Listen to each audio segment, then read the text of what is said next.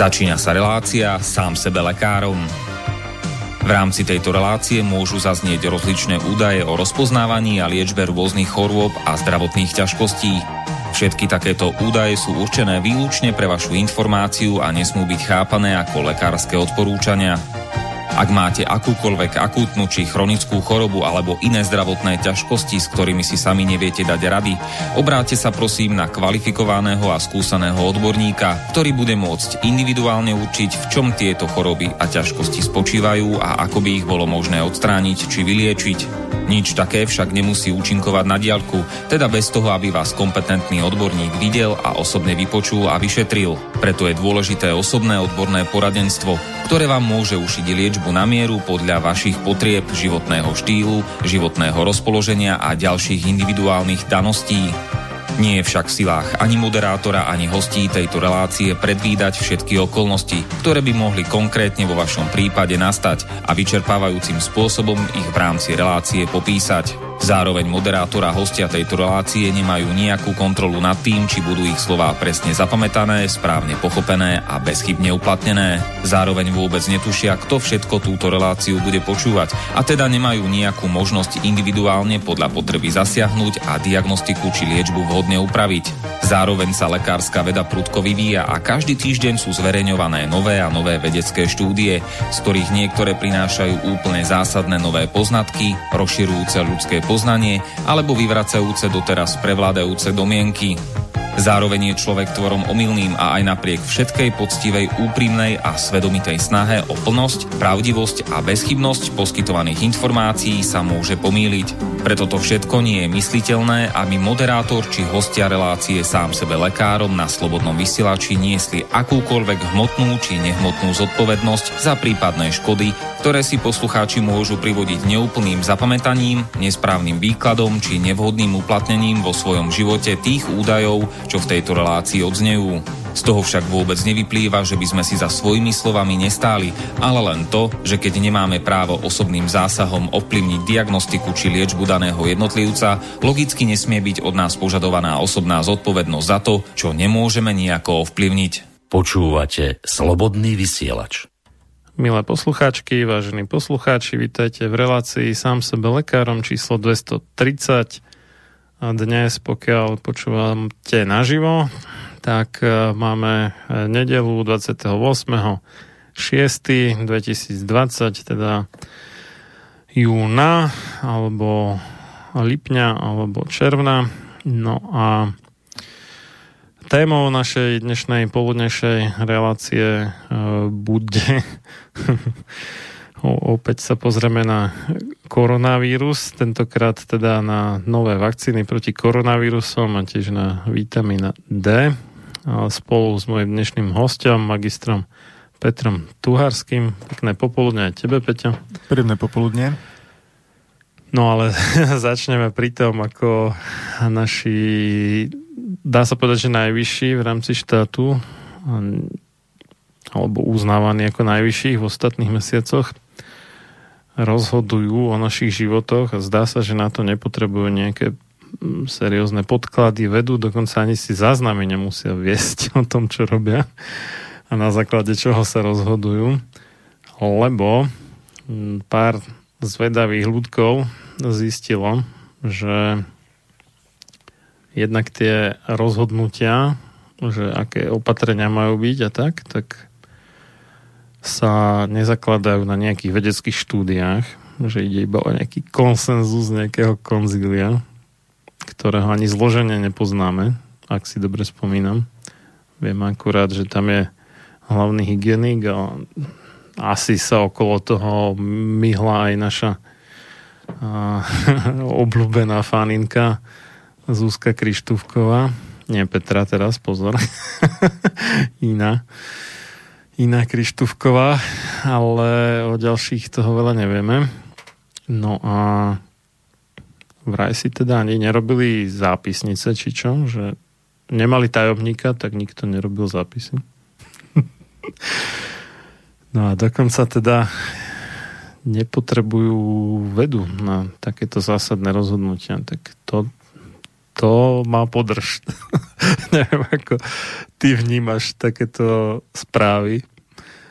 No podelil sa aj e, so mnou, respektíve s nami, občianským združením Iniciatíva pre uvedomenie si rizik očkovania. Jeden čitateľ a poslucháč uh, ohľadom svojich poznatkov, uh, ktoré získal na základe infožiadosti, ktorú podal na Úrad verejného zdravotníctva v máji 2020 a pýtal som tam veľmi presne a podrobne, čo od nich chce, chcel recenzované, čiže peer review, vedecké štúdie publikované vo vedeckých časopisoch a zoznam publikované peer review výskumu, na základe ktorých bolo prijaté opatrenie a tak ďalej. Tých opatrení tam cituje niekoľko. Išlo e, v podstate o opatrenia, ktorými sa prikazovali, e, prikazovalo nosenie prekrytia horných dýchacích ciest obyvateľov Slovenskej republiky a potom následné opatrenia, ktoré zase znižovali e, ten limit, respektíve e, predlžovali vzdialenosť z 5 na 20 metrov a, a potom zase sa vrátili k tomu, že uvedená vzdialenosť 5 metrov je, do, sa, sa vo všeobecnosti považuje za dostatočnú pre zabranenie prenosu ochorenia pri pobyte vo vonkajšom prostredí. Čo ale nebolo opäť ničím podložené? To, teda? bol, eh, to bol citát, o čom sme sa s Marianom bavili už niekedy v marci, že, že vo vonkajšom prostredí je, tá, je to riziko nákazy pravdepodobne minimálne od určitej rozumnej vzdialenosti a, a napriek tomu bolo povinné nosenie rúšok aj vo vonkajšom prostredí. A, ale ďalším opatrením e, potom podstatne neskôr sa táto požiadavka vlastne najprv zmiernila a potom zrušila úplne. Alebo ešte nie? Ťažko. Teraz, teraz to už je také, že už iba vo vnútorných priestoroch, myslím, že už vonku nie. Ale napriek tomu vidíš ľudí, ktoré aj vonku majú. Teda. Ale myslím, že na, na železničnej stanice ešte stále majú, že v priestoroch stanice aj na nástupišťach, že musíš mať rúšku čo som dnes úspešne odignoroval a nikto mi na to nič nepovedal. No tak dobre. No. A potom ešte e, tento žiadateľ o informáciu e, sa taktiež pýtal, ktorými odporúčaniami Svetovej zdravotníckej organizácie sa pri týchto opatreniach Úrad verejného zdravotníctva riadil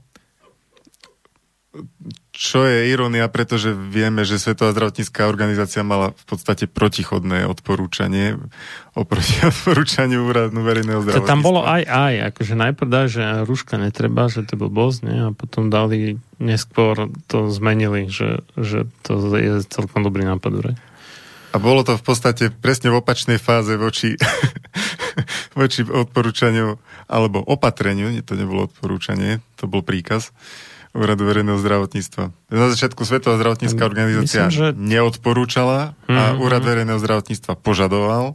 A potom, keď už e, Úrad verejného zdravotníctva, myslím, že už upúšťal od svojej požiadavky, tak potom Svetová zdravotnícká organizácia zase vyhlásila, že... Teraz neviem, neviem presne tie dátumy, ale ako No, je to, je to na považenie, ale napriek tomu, nech to odporúča hocikto, tak mal by to mať niečím podložené. A... No, treba si uvedomiť, že Úrad verejného zdravotníctva Slovenskej republiky je úrad, e, ktorý sa zodpovedá občanom Slovenskej republiky v prvom rade a má pracovať pre prospech občanov Slovenskej republiky. Čiže Uh, myslím, že nejde tu o nejaké pranierovanie za to, že E, konali ináč, než v danom čase odporúčala Svetová zdravotnícká organizácia, pretože vieme, že tá sama narobila dosť veľa kiksov v tejto e, v tejto kauze koronavírusu.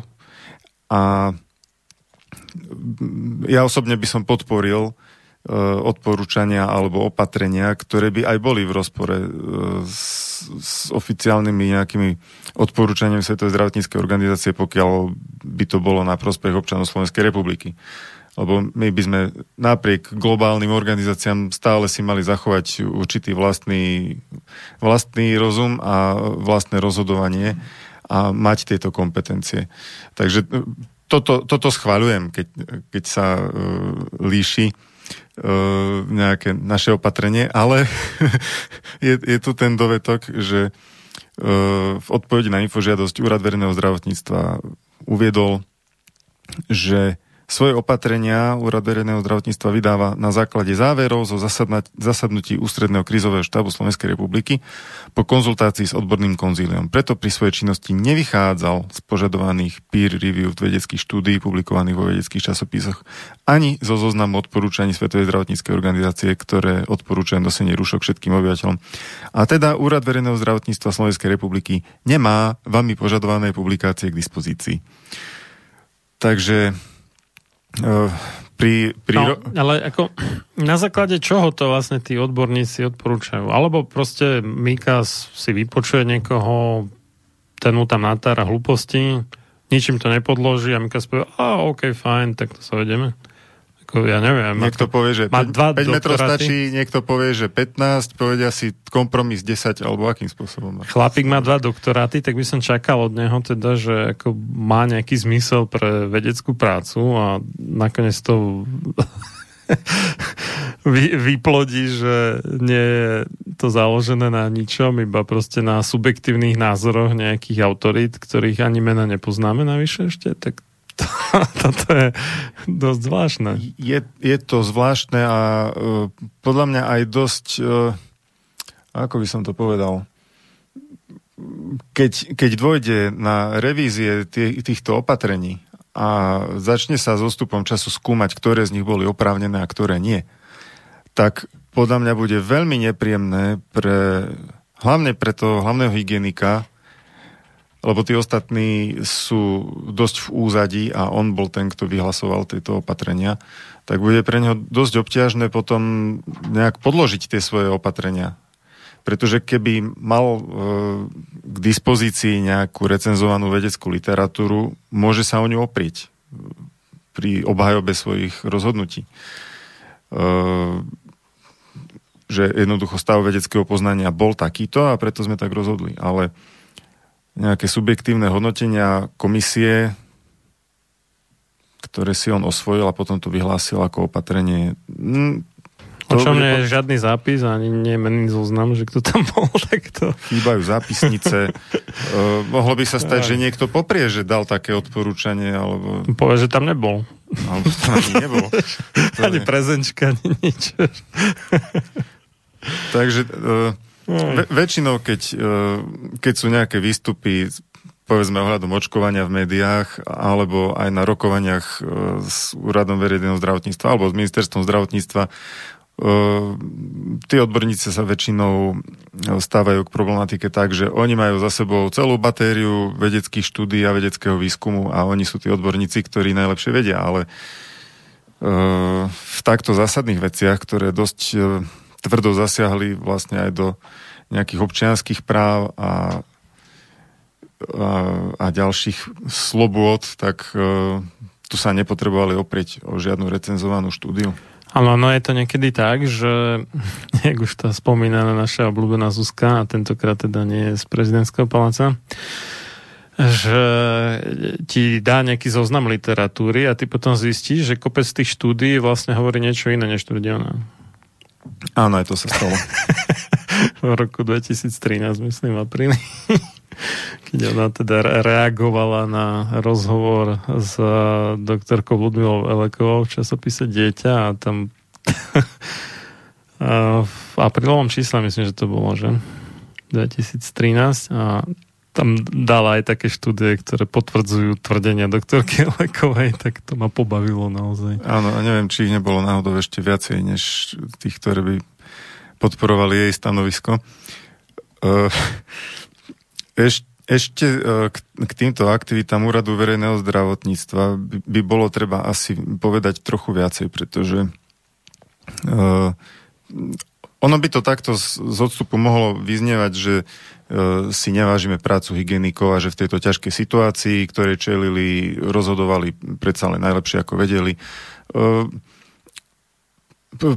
povedzme, že zo začiatku pan, tzv. pandémie e, koronavírusovej, keď bolo informácií skutočne minimum, tak e, možno, možno ani nebolo k dispozícii nejak dostatok recenzovaného výskumu, aj keď e, si myslím, že všeobecný výskum o šírení infekcií v prostredí a, a efektivite ochranných pomôcok voči treba vírusovej nákaze, nejaké štúdie by sa predsa len nájsť asi dali. Uh, možno nie špecificky Aj, pre... Ko- koronavírus konkrétne, ako no, sa dalo nie špecificky nájsť. pre koronavírus, ale pre akékoľvek iné vírusy. Ale no sa to u tých koronavírusov asi veľmi nejak neriešilo, podľa mňa, lebo však väčšinou je to z toho tak maximálne soplík a nič iné. Takže... Ale, ale ďalšia vec je, že akým spôsobom boli realizované tieto opatrenia a tam už, e, tam už sú aj právne názory, že to nebolo v súlade ústavou Slovenskej republiky. No v Česku dokonca aj prehrali súd, tak tam potom museli dať inak. A tamto myslím, že ten rozdiel bol o tom, že keď to bolo vyhlásené tak, jak to na prvýkrát dali, tak e, že neniesli žiadnu zodpovednosť a že asi preto to tak urobili, v podstate nezákonne. Potom to teda ako napravili. Napríklad e, ex-minister, on bol školstva či zdravotníctva Draxler? Draxler nebol zdravotníctva. Drucker, Drucker bol zdravotníctva. Aha, pardon. E, citoval právničku, hľadám jej meno v článku. E, Tam je napríklad aj to, že štát by mal niesť zodpovednosť za všetky škody spôsobené nejakým obmedzením práv, nakladania s majetkom a tak ďalej v dôsledku nejakých vynimočných opatrení a neviem, takýchto vecí. A to sa vôbec nechytá, že zatiaľ narobil veľa škody a tie nejaké po- pomoci, či jak to mám nazvať, sú skôr výsmech, než naozaj pomoc, že druhá väčšina tých, ktorí by akože mali dostať pomoc, lebo boli poškodení, tak ju buď vôbec nedostane, nemá nárok, lebo napríklad také boli prípady, že môže dostať, ja neviem, nejakých 200 čosi eur, ale nesmie mať príjem. Hej? No a keď má príjem 5 eur, tak už nedostane nič. No, mm. no tak to... To je pomoc. To je pomoc. A ešte musí na tých 200 eur vypisovať šialené formuláre, ktoré raz majú byť tak, raz onak. Tam do Infovojny volal nejaký zamestnanec úradu práce, že oni boli ako v chaose, lebo raz prišla tak, také metodické um, nejaké usmernenie. usmernenie, hej, potom iné, ktoré bolo s tým v rozpore a takto niekoľkokrát a nevedeli, akože, čo majú robiť, tak to nestíhali spracovať samozrejme. Takže podpory za nejaký marec došli v máji a podobne, no tak že toto ešte bude zaujímavé, možno z toho bude viacero z, takých mm, pozoruhodných žalob zo strany obzvlášť podnikateľov poškodených tými opatreniami podľa mňa z veľkej časti zbytočne. No a ty si teda chcel citovať čo, nejakú právničku? Uh, Slavomíra Henčeková, tá vypracovala analýzu, ktorá skúmala povahu opatrení Úradu verejného zdravotníctva na zamedzenie šírenia COVID-19 a ona upozornila na to, že mm, je veľmi problematické, akým spôsobom oni vyhlasovali tieto opatrenia, pretože Uh, na tlačovke. na tlačovke. Uh, Úrad verejného zdravotníctva je vlastne príspevková organizácia štátu a nemá zákonodárnu moc. To si musíme uvedomiť. Slovenská a, republika sa tvári... Treba si povedať, ako... že oni sa tak dosť často tvária, ako keby mali. Áno, áno, ra, radi by mali. áno, áno.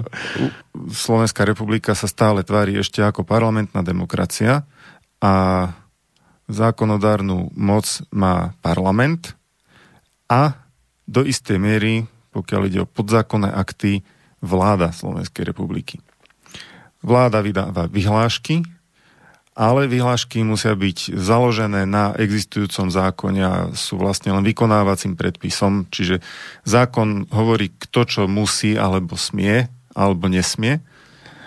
A vyhláška môže upresniť, ako to má v praxi vyzerať, ale čo sa tiež nedieje, čo sa nedodržuje, obzvlášť, obzvlášť v problematike očkovania sa to nedieje takto, ako by podľa ústavy to malo byť a ústavnému súdu to nevadí. A okrem e, teda parlamentu a vlády nikto nemá zákonodárnu moc na Slovensku. E, a už vôbec nie úrad verejného zdravotníctva.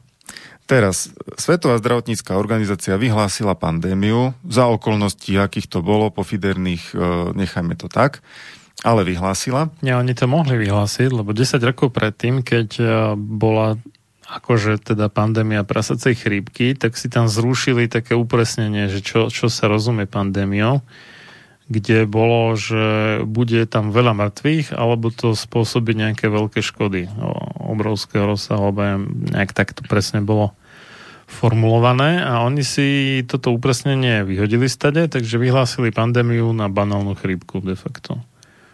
Čiže potom nakupovalo kopec štátov, v niektorých prípadoch až stovky miliónov vakcín, ktoré aj tak nakoniec veľká väčšina ľudí nechcela.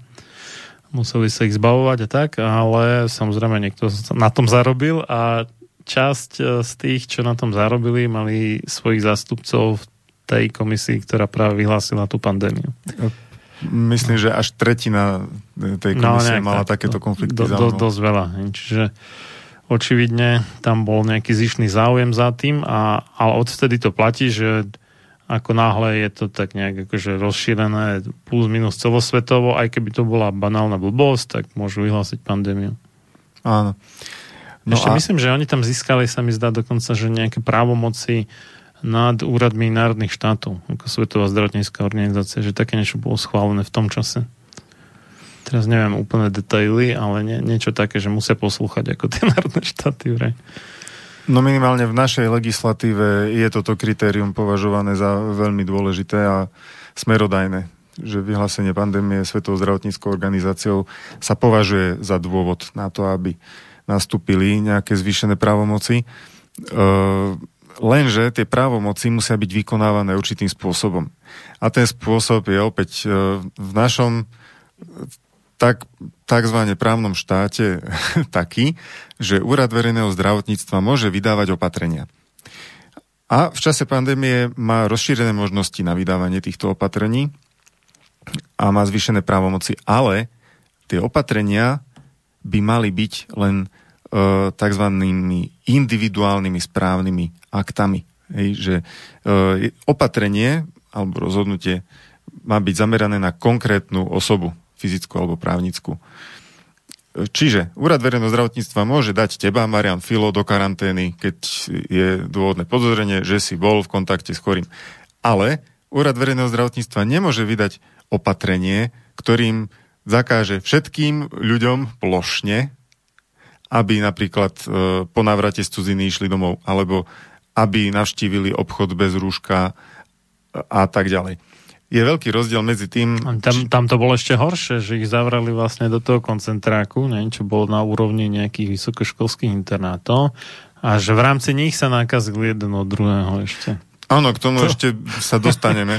uh, každopádne, uh, Úrad verejného zdravotníctva by mohol voči tomu repatriantovi uplatniť uh, svoju právomoc a vydať uh, rozhodnutie, že jeho Joška Mrkvičku dáva do karantény, ale nemôže vydať opatrenie, že policajti chytajte všetkých, čo sa vracajú a dávajte ich do karantény. Lebo to už je normatívny uh, právny akt, ktorý vlastne má nejakú celospoločenskú alebo celoúzemnú pôsobnosť, vlastne len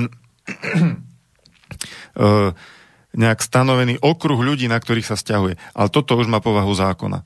Takéto niečo by mohla schváliť Národná rada, a vieme, že nemala problém sa uh, urýchlene stretnúť, takže... Oni všetko púšťajú v zrýchlenom konanie, všetko také veci, ktoré nebol dôvod Takže keby dávať. chceli, tak mohli by aj no. takýto zákon prijať, že no. tak a tak v čase uh, vyhlásenej pandémie nariaduje sa, e, že všetci, čo sa vracajú do Slovenskej republiky z tých a tých oblastí alebo z oblastí s výskytom koronavírusu nad nejaké percento, sú povinní sa podrobiť karanténe. To by bol zákon a to by bolo právne v poriadku. Ale podľa tejto právnej analýzy e, právničky Henčekovej Úrad verejného zdravotníctva vlastne túto právomoc zobral na seba a vydával opatrenia, ktoré mali celoplošný účinok a to nie je v súlade s ústavou.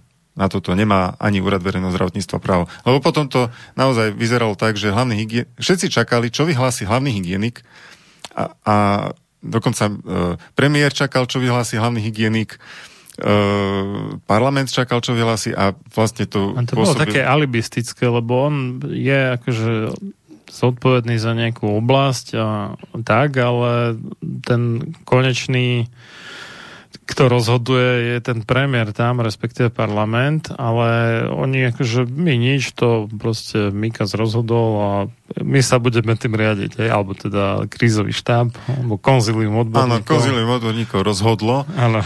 Pritom e, mala zasiahnuť vláda, zobrať tú zodpovednosť na seba, vydať vyhlášku napríklad a parlament mal zobrať zodpovednosť za to a dať zákonom nejaké opatrenia, ktoré by mali celoplošný charakter ale nechali to na uh, ako v dobrom zmysle poviem chudáka hlavného hygienika, lebo chudáka v tom, že nikto iný nechcel tú zodpovednosť zoberať na svoje plecia. Chápeš?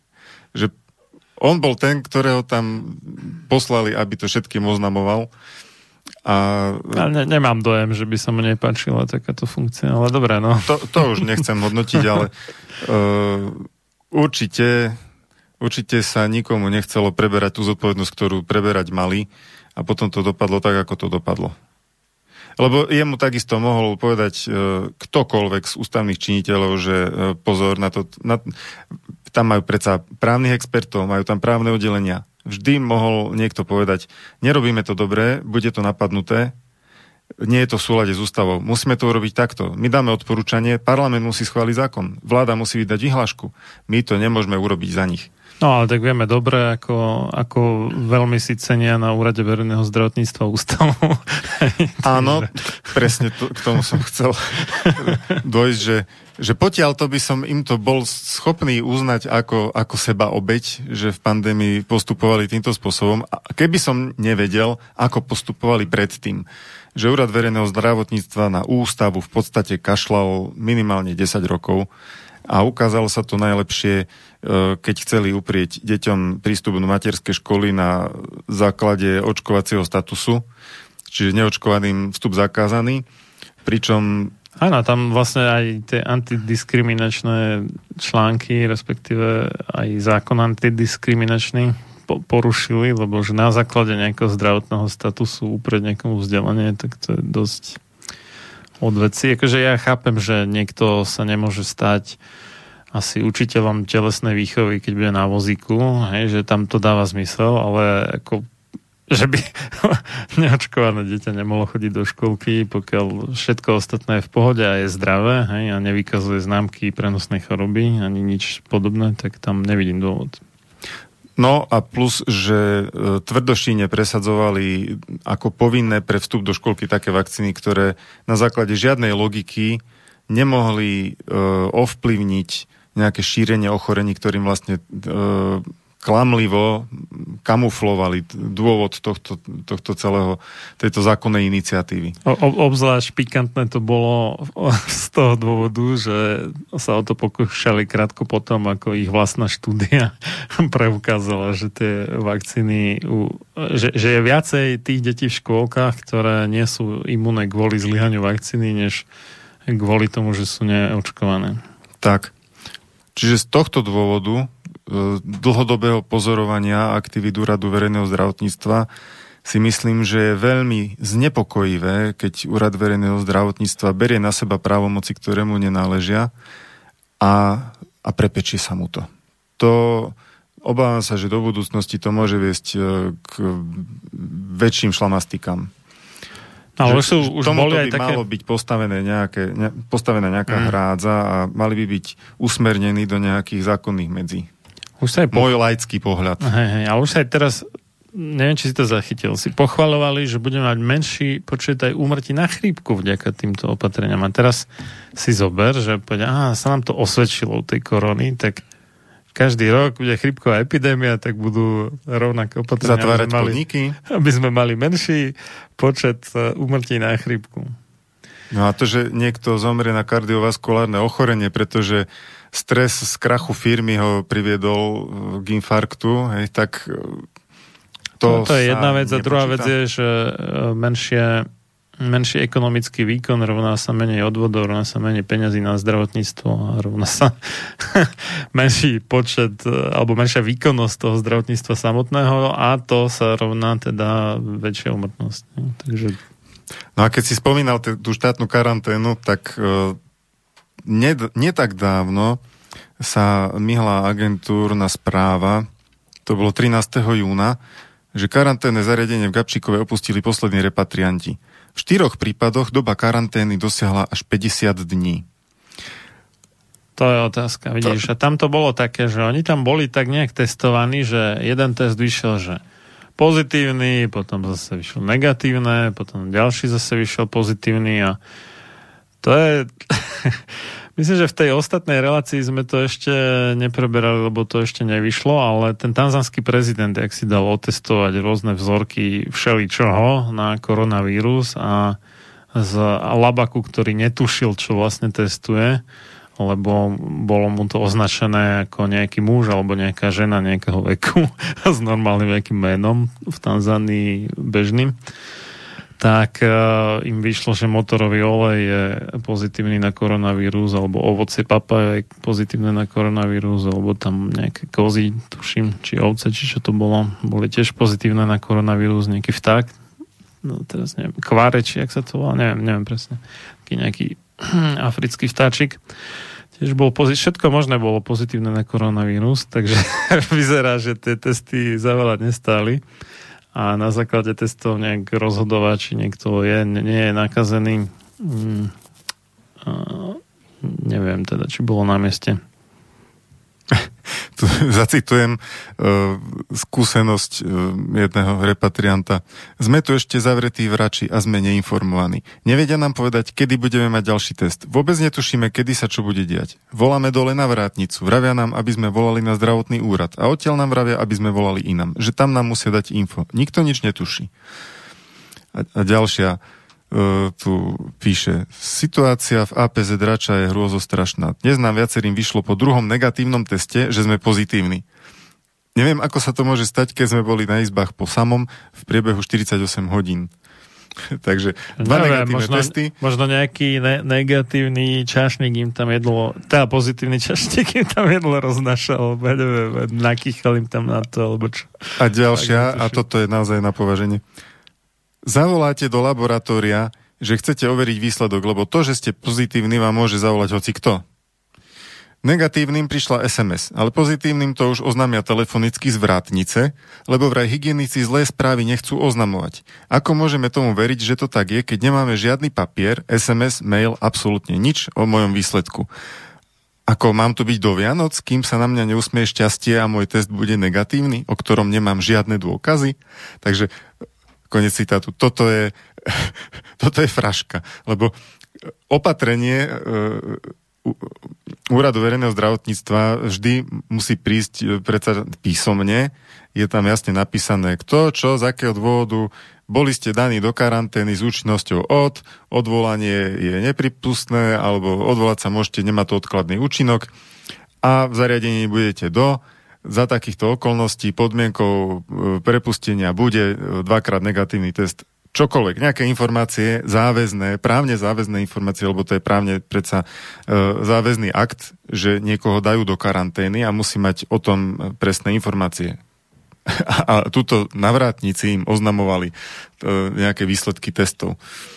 Takže tak je to dôležitá vec, lebo to je vlastne obmedzenie slobody pohybu a to je v podstate väzenie. Takže si prebe, že by ťa dali do väzenia a nič, nemáš žiadny rozsudok, nič. Proste Chcel by som ťa dať do domáceho väzenia, no. čo v podstate uh, aj súd môže u, trest odňatia slobody uložiť vo forme domáceho väzenia. Je taká možnosť technicky. Áno, máš ten náramok, hej, či čo to je. Či... Áno, no, čiže je, je to naozaj obmedzenie slobody, ktoré sa rovná väzeniu je to domáce väzenie. Také lepšie väzenie. A, a no. ešte, ešte keby bolo domáce, to je ten lepší prípad, ako byť v nejakej anonimnej karanténe na nejakom viac či menej udržiavanom internáte uh, s cudzími ľuďmi.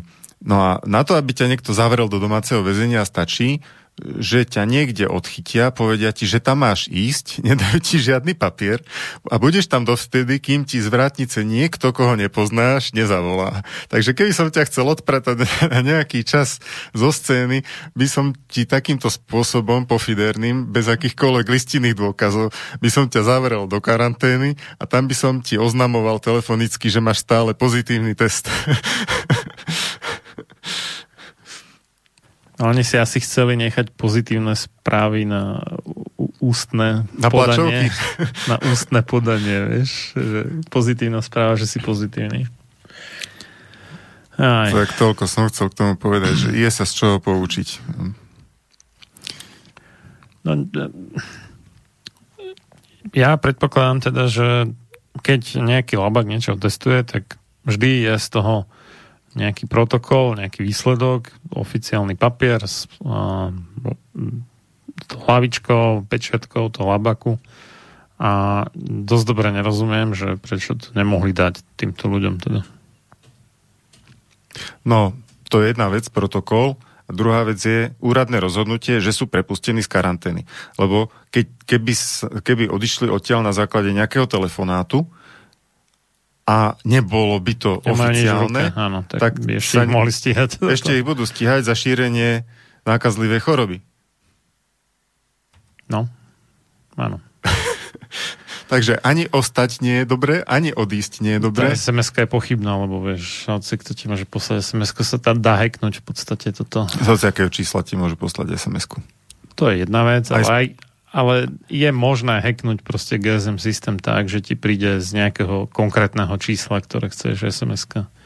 Dá sa to proste, keď, keď sa veľmi chce, dá sa to tak urobiť, aby to tak vyzeralo. Áno. No, už, už raz, raz mi niekto, tuším, aj volal, tak akože volal, že niekto hackol nejaké nemecké číslo z Nemecka mi niečo volalo. Ja som prezvonil naspäť, tak typek zavolal naspäť, že čo, že, že, že mi, čo mi volal. A ja a on, že mi nevolal. Nemá ani v, vo volaných číslach nič. Ne? Ale to číslo mi akože volalo predtým. Áno. A niekoľkokrát to bolo a boli to veľmi podobné čísla. Vyzerá, že niekto prišiel na to, ako to hacknúť skrátka a vymýšľal. No. No a, a potom je tu ešte otázka, či vôbec bola nejaká epidémia v Slovenskej republike, lebo v Českej republike nebola žiadna epidémia. Tam to nevyhlásili za epidémiu. Hm? Nevyhlásili aj, bola aj... pandémia, ale nebola epidémia. Áno, a neboli splnené kritéria epidémie. Nie, tak na chrypkovú epidémiu tam treba, myslím, že nejakých 1800 eh, zo 100 tisíc, nejaké 1,8%, aby bolo chorých.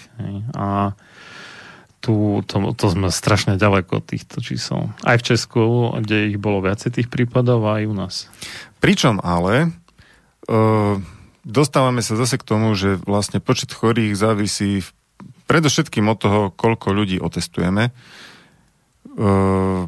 pretože e, tie štatistiky vlastne vzhľadom k tomu, aké sú tie testy spolahlivé alebo nespolahlivé a aké sú počty testovaných, tak e, vlastne tie výsledky sa dajú interpretovať dosť široko. Koľko vlastne na Slovensku otestovali ľudí? Ani neviem. No, myslím, že to nebolo nejaké závratné. Neviem, či to bolo vôbec tých 100 tisíc, čo sa hovoril, že nám zaplatí 100 tisíc testov. sa obávam, že ani to neminuli nakoniec. A, ďalšou témou je uh, nebezpečnosť ochorenia a tam už v marci, v podstate 20. asi 3. marca, e, boli publikované údaje z Talianska, kde už bolo pomerne jasné, že ktoré kategórie obyvateľstva sú ohrozené a ktoré nie sú. A potom nie, nie, sa to... Nie, to bolo skoro ešte, to bolo ešte 15. marca, myslím, že ešte akurát, jak u nás začali zavádzať tie opatrenia, tak už, už to bolo známe. Toto, Čiže... že vlastne tých 99,2% chorých, uh, teda chorých, tých, čo zomreli, na, akože na Chorých, ktorí zomreli.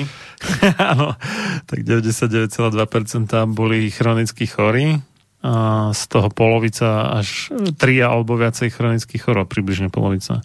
No a teraz e, dalo e, ako sa to volá, Physicians for Informed Consent, organizácia Lekári za informovaný súhlas, dala dohromady informácie o doterajšom priebehu tejto údajne pandémie. Uh, oni to berú skôr tak uh, so zameraním na Spojené štáty americké, ale vlastne výsledky Spojených štátov amerických sa berú dosť uh, vážne pre celý svet a v Amerike vlastne tá pandémia s určitým oneskorením prebiehala oproti zvyšku sveta. Povedzme tri týždne, mesiac. Môže byť, no. Takže v Spojených štátoch e, podľa CDC boli e, za umrtia na COVID-19 považované až kým nevyvrcholila pandémia, tak všetky umrtia s pozitívnym laboratórnym testom na SARS-CoV-2 infekciu sa počítali za umrtia súvisiace s COVID-19. Niekto zomrel, mal pozitívny laboratórny test, bol, uh, bol, bolo to umrtie na COVID-19. Bez pitvy. Potom Be, bez pitvy, bez, bez, pitvy, bez akéhokoľvek dôkazu. A potom Ten test št- mohol byť chybný. 14. Samozrejme. apríla 2020 CDC stanovilo nové pravidlá, podľa ktorých už sa nepovažoval ani ten laboratórny test. Takže stačilo podozrenie na COVID-19 a bolo ďalšie umrtie v štatistikách. A oni Takže... si ten, ten počet umrtí zvyšovali ešte tým, že dávali tých ľudí na plusnú ventiláciu, aj keď sa už nejaký čas predtým zistilo, že oveľa lepšie im dať iba kyslíkovú masku a neintubovať ich a takto. A naopak, že e, väčšinu tých pacientov, čo ich dali na tú plúcnú ventiláciu, tým skôr zabili, než by im pomohli. A aj Boris Johnson, teda ten britský predseda vlády, čo sa dosť dostal do pozornosti tým, že najprv si z toho robil srandu a potom teda sám akože dostal koronu tak uh, dostal kyslíkovú masku, nebol intubovaný. Takže tu vidno, že aká je teda starostlivosť od tých uh, horných 10 tisíc, tak toto by mal byť asi ten zlatý štandard. To by sme štandard. mali aj pre seba. áno, áno, áno. V prípade potreby. Čiže, no. čiže tým ten uh, vlastne nezodpovedný prístup uh, zdravotníkov, ale on bol podmienený v podstate tým, že nemocnica dostala trikrát viacej peňazí za korona pacienta, keď e, ho dali na plúcnú ventiláciu. Myslím, že to bol rozdiel, že 39 tisíc dolárov versus 13 tisíc dolárov tak mali motiváciu takú zištnú, ako čo najviac ľudí dávať na ten ventilátor a mm, tým radikálne teda zvýšili počet mŕtvych. No. No, neviem, či radikálne, či... No, vyzerá, že aj podľa toho, čo tam... Čo, Snáď nepostupovali videl. všetci z zištných dôvodov. Všetci asi nie, ale dosť veľa, žiaľ teda, lebo v USA hrajú peniaze dosť prvé husle by som povedal, nie, že by inde nie, ale tam asi najviac zo všetkých krajín sveta. No a mm, pokiaľ ide o smrtnosť ochorenia, čiže podiel umrtí na infikovaných, tak z počiatku to sa tiež uvádza v tomto článku, This is information statement. Uh, pôvodne sa vlastne testy robili len ľuďom, ktorí už mali prebiehajúce klinické ochorenie, čiže zjavné hmm. s príznakmi. No a pritom sa vie teda, že 80 až 85% nevykazuje žiadne príznaky, takže tam vlastne a veľká väčšina. Preto vychádzala vysoká uh, smrtnosť, čiže case fatality ratio a až CDC to odhadovalo v maji až na 0,4%. A vieme, že na základe talianských, e, talianských skúseností Svetová zdravotnícká organizácia v marci to odhadovala až na 3,4%, čo by bola katastrofálne vysoká smrtnosť. Ale e, po započítaní údajov z iných krajín a započítaní aj asymptomatických, čiže bezpríznakových priebehov, z viacerých štúdí vychádza, že priemerne je smrtnosť COVID-19 asi 0,26%, pričom ten rozsah je 0,12% až 0,52% podľa toho, že ktorý štát v Spojených štátoch sa bral do úvahy. A vekové rozdelenie je, je vlastne v súlade aj s talianskými údajmi, že vo veku do 50 rokov je smrtnosť 0,03%, čiže traja z 10 tisíc. Takže to si naozaj môžeme povedať, e, to sú ľudia, ktorí buď sú po chemoterapii, majú nejaký, nejakú vážnu srdcovú vadu, ťažké nejaké sprievodné ochorenie, E, takže traja z 10 tisíc e, môžu po infekcii COVID-19 zomrieť. A ešte treba povedať, že tá americká populácia je jedna z najnezdravších na svete, takže tam by som čakal, že to narobí veľkú galibu, keby to bol ozaj, ozaj akože veľmi vážna choroba. A závažnejšie to je samozrejme u starších, tu sa píše od 65 vyššie, e, to je až 0,8%. Ale to podľa mňa už súvisí s tým, že v tomto veku už sú zase častejšie tie prírodrúžené ochorenia, hlavne srdcovo diabetes a e, ďalšie, ktoré vlastne aj talianská štúdia e, vyniesla ako tie najväčšie rizikové faktory. Čiže uh, už v podstate v, v máji bolo jasné, akým spôsobom treba tie opatrenia cieliť a na koho, že je zbytočné plošne chrániť mladých zdravých ľudí, pre ktorých e, ochorenie v zásade nie je nebezpečné a opatrenia by mali byť... Uh... Pre, presnejšie povedané je, v máji je pre nich menej nebezpečné, než by bolo v decembri alebo februári. A to je ďalšia vec, tej sa tiež dostaneme asi.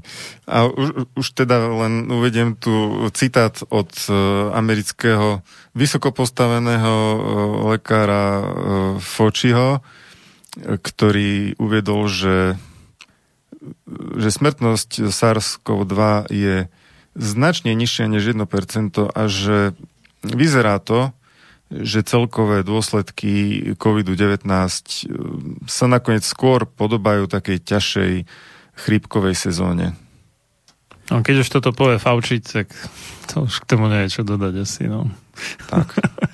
Dobre, tak si zahráme. No zahyň, studom večným zahyň podlá duša, čo o slobodu dobrý ľud môj mi pokúša. Lež večná meno toho nech ovenčí sláva, kto seba v obeď svetu za svoj národ dáva. A ty morho, hoj morho, detvo môjho rodu, kto kradmou rukou siahne na tvoju slobodu, a čo i tam dušu dáš v tom boji divokom, mor ty len a voľne byť, ako byť otrokom. Samochalúbka. Počúvate Slobodný vysielač.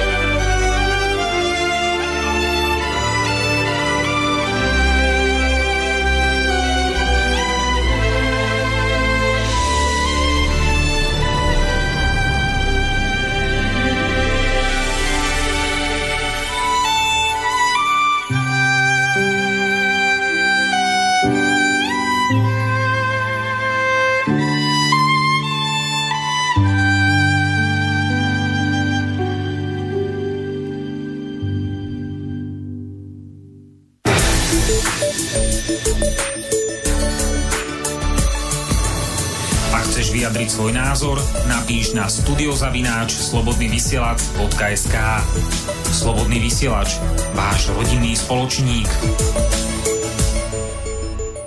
Pokračujeme v relácii sám sebe lekárom číslo 230 eh, na tému nové vakcíny proti koronavírusom versus vitamín D. No a ja som ešte zabudol poblahoželať dnešným oslavencom, to znamená na Slovensku všetkým Beatam, Beatom, Beam a Slavojom a do Česka všetkým Lubomírom. No, um, takže plus minus sme prebrali, že ako to No ešte nie je úplne dopadlo, lebo to ešte len bude dopadať možno dokonca pár rokov, ale také zásadné veci od našej ostatnej relácie, aké sa udiali. No a my sme minule trošku rozoberali vakcíny, také tie prvé štyri naj, mm, nádejnejšie v tom čase. A medzi tým počet tímov, ktoré vyvíjajú vakcíny sa rozrastol na vyše 100 vraj. Tak e, ja mám takú konšpiračnú teóriu, že keď e, sú otvorené grantové mešce, tak e, každý sa tvári, že dokáže vyvinúť vakcínu, takže z toho sa pokusí vydojiť čo najviac. Po, každý... Poďme, Marian, nejaké grantové peniaze získať na nejakú vakcínu. Nám by to asi nikto neuveril, že chceme vakcínu vyvinúť. Ale vyzerá, že každý, kto má nejaký labák a tak, kde by to vyzeralo aspoň trošku hodnoverne, že by mohli byť niečoho schopní, tak si zažiadal a strašne veľa sa ich o to uchádza. Je dokonale jasné, že drvá väčšina z toho nebude mať nejaké pozitívne výsledky. To, to je úplne vylúčené. A ak by aj niekedy po nejakom čase mali, tak aj tak to už bude neskoro, keď už konkurencia úspeje a prelobuje si to, pretlačí si to a nechá schváliť a tak. Takže je úplne jasné, že druhá väčšina týchto peňazí, vrátane tých 750 tisíc eur, čo vyhodil minister zdravotníctva Korčok na túto vec z našich daní, tak uh, vyjde na vnívoč. To je, to je dokonale isté. No dobre, takže toto nebola moc pozitívna správa. Ale je to tak. Uvažujeme na tým trezvo, akože ozaj, že keď vyše 100, te, 100 tímov teda sa snaží vyvinúť niečo a možno, možno tak traja, štyria reálne to dotiahnuť do úspešného konca z nich, tak druhá väčšina tých peňazí je v podstate vidia hore komínom alebo, alebo tak. Ale samozrejme, mnohí si povedali, prečo si nevylepšiť nejaké laboratórne vybavenie alebo takéto veci, keď sú darcovia štedrí na projekty typu koronavírus, no tak ideme do toho. No, no tak zase mm, mnoho tímov do toho určite ide uh, s nefalšovaným entuziasmom, že idú bojovať proti nebezpečnej chorobe. Nemôžeš zase všade vidieť uh, zisky iba niekde. No, tak, neviem. Tr- ono, ako trošku, trošku niečo viem o tom, ako sa robí veda. nie, že by som ja bol ako vedecký pracovník, to nie, ale niekoľko ich poznám a je mi celkom jasné, že toto nie je úplne ideálny systém financovania vedeckého pokroku, taký, aký tu máme. No ale dobre, no. No, s tými vakcínami je to, bolo by to vtipné, eh, keby nás to neohrozovalo.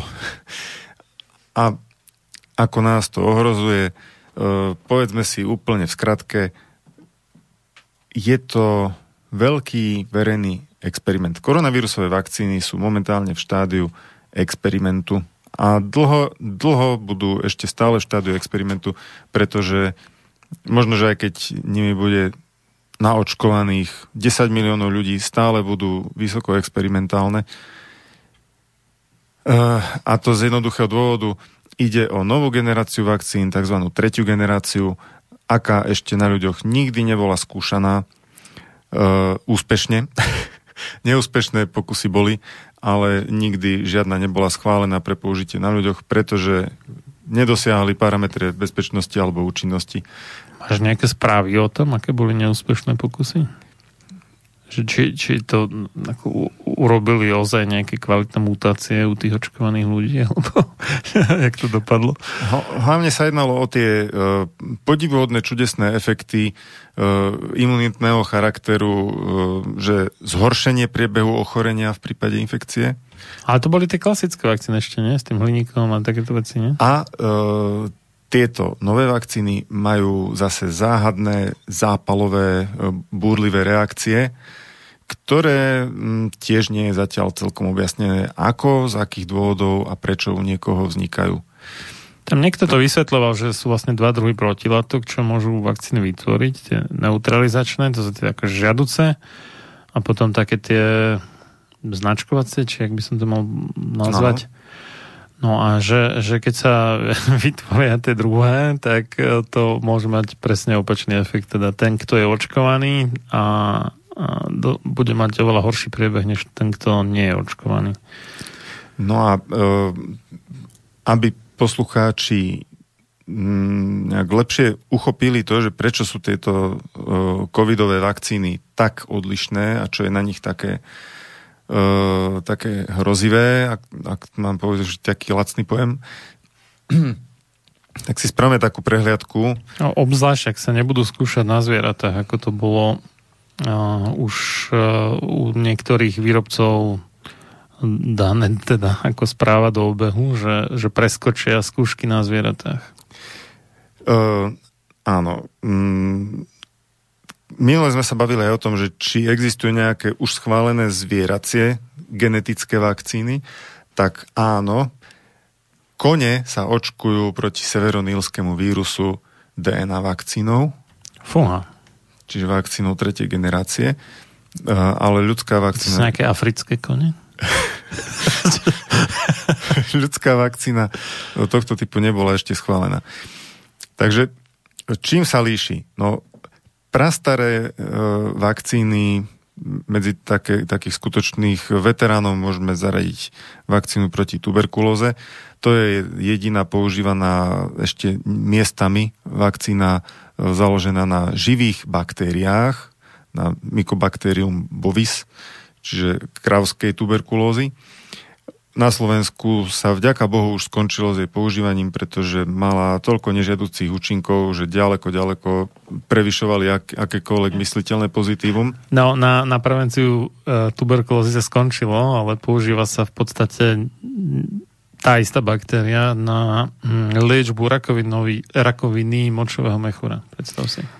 No a e, táto jediná živá bakteriálna vakcína na, na dlhý čas, možno, že už navždy aj posledná, e,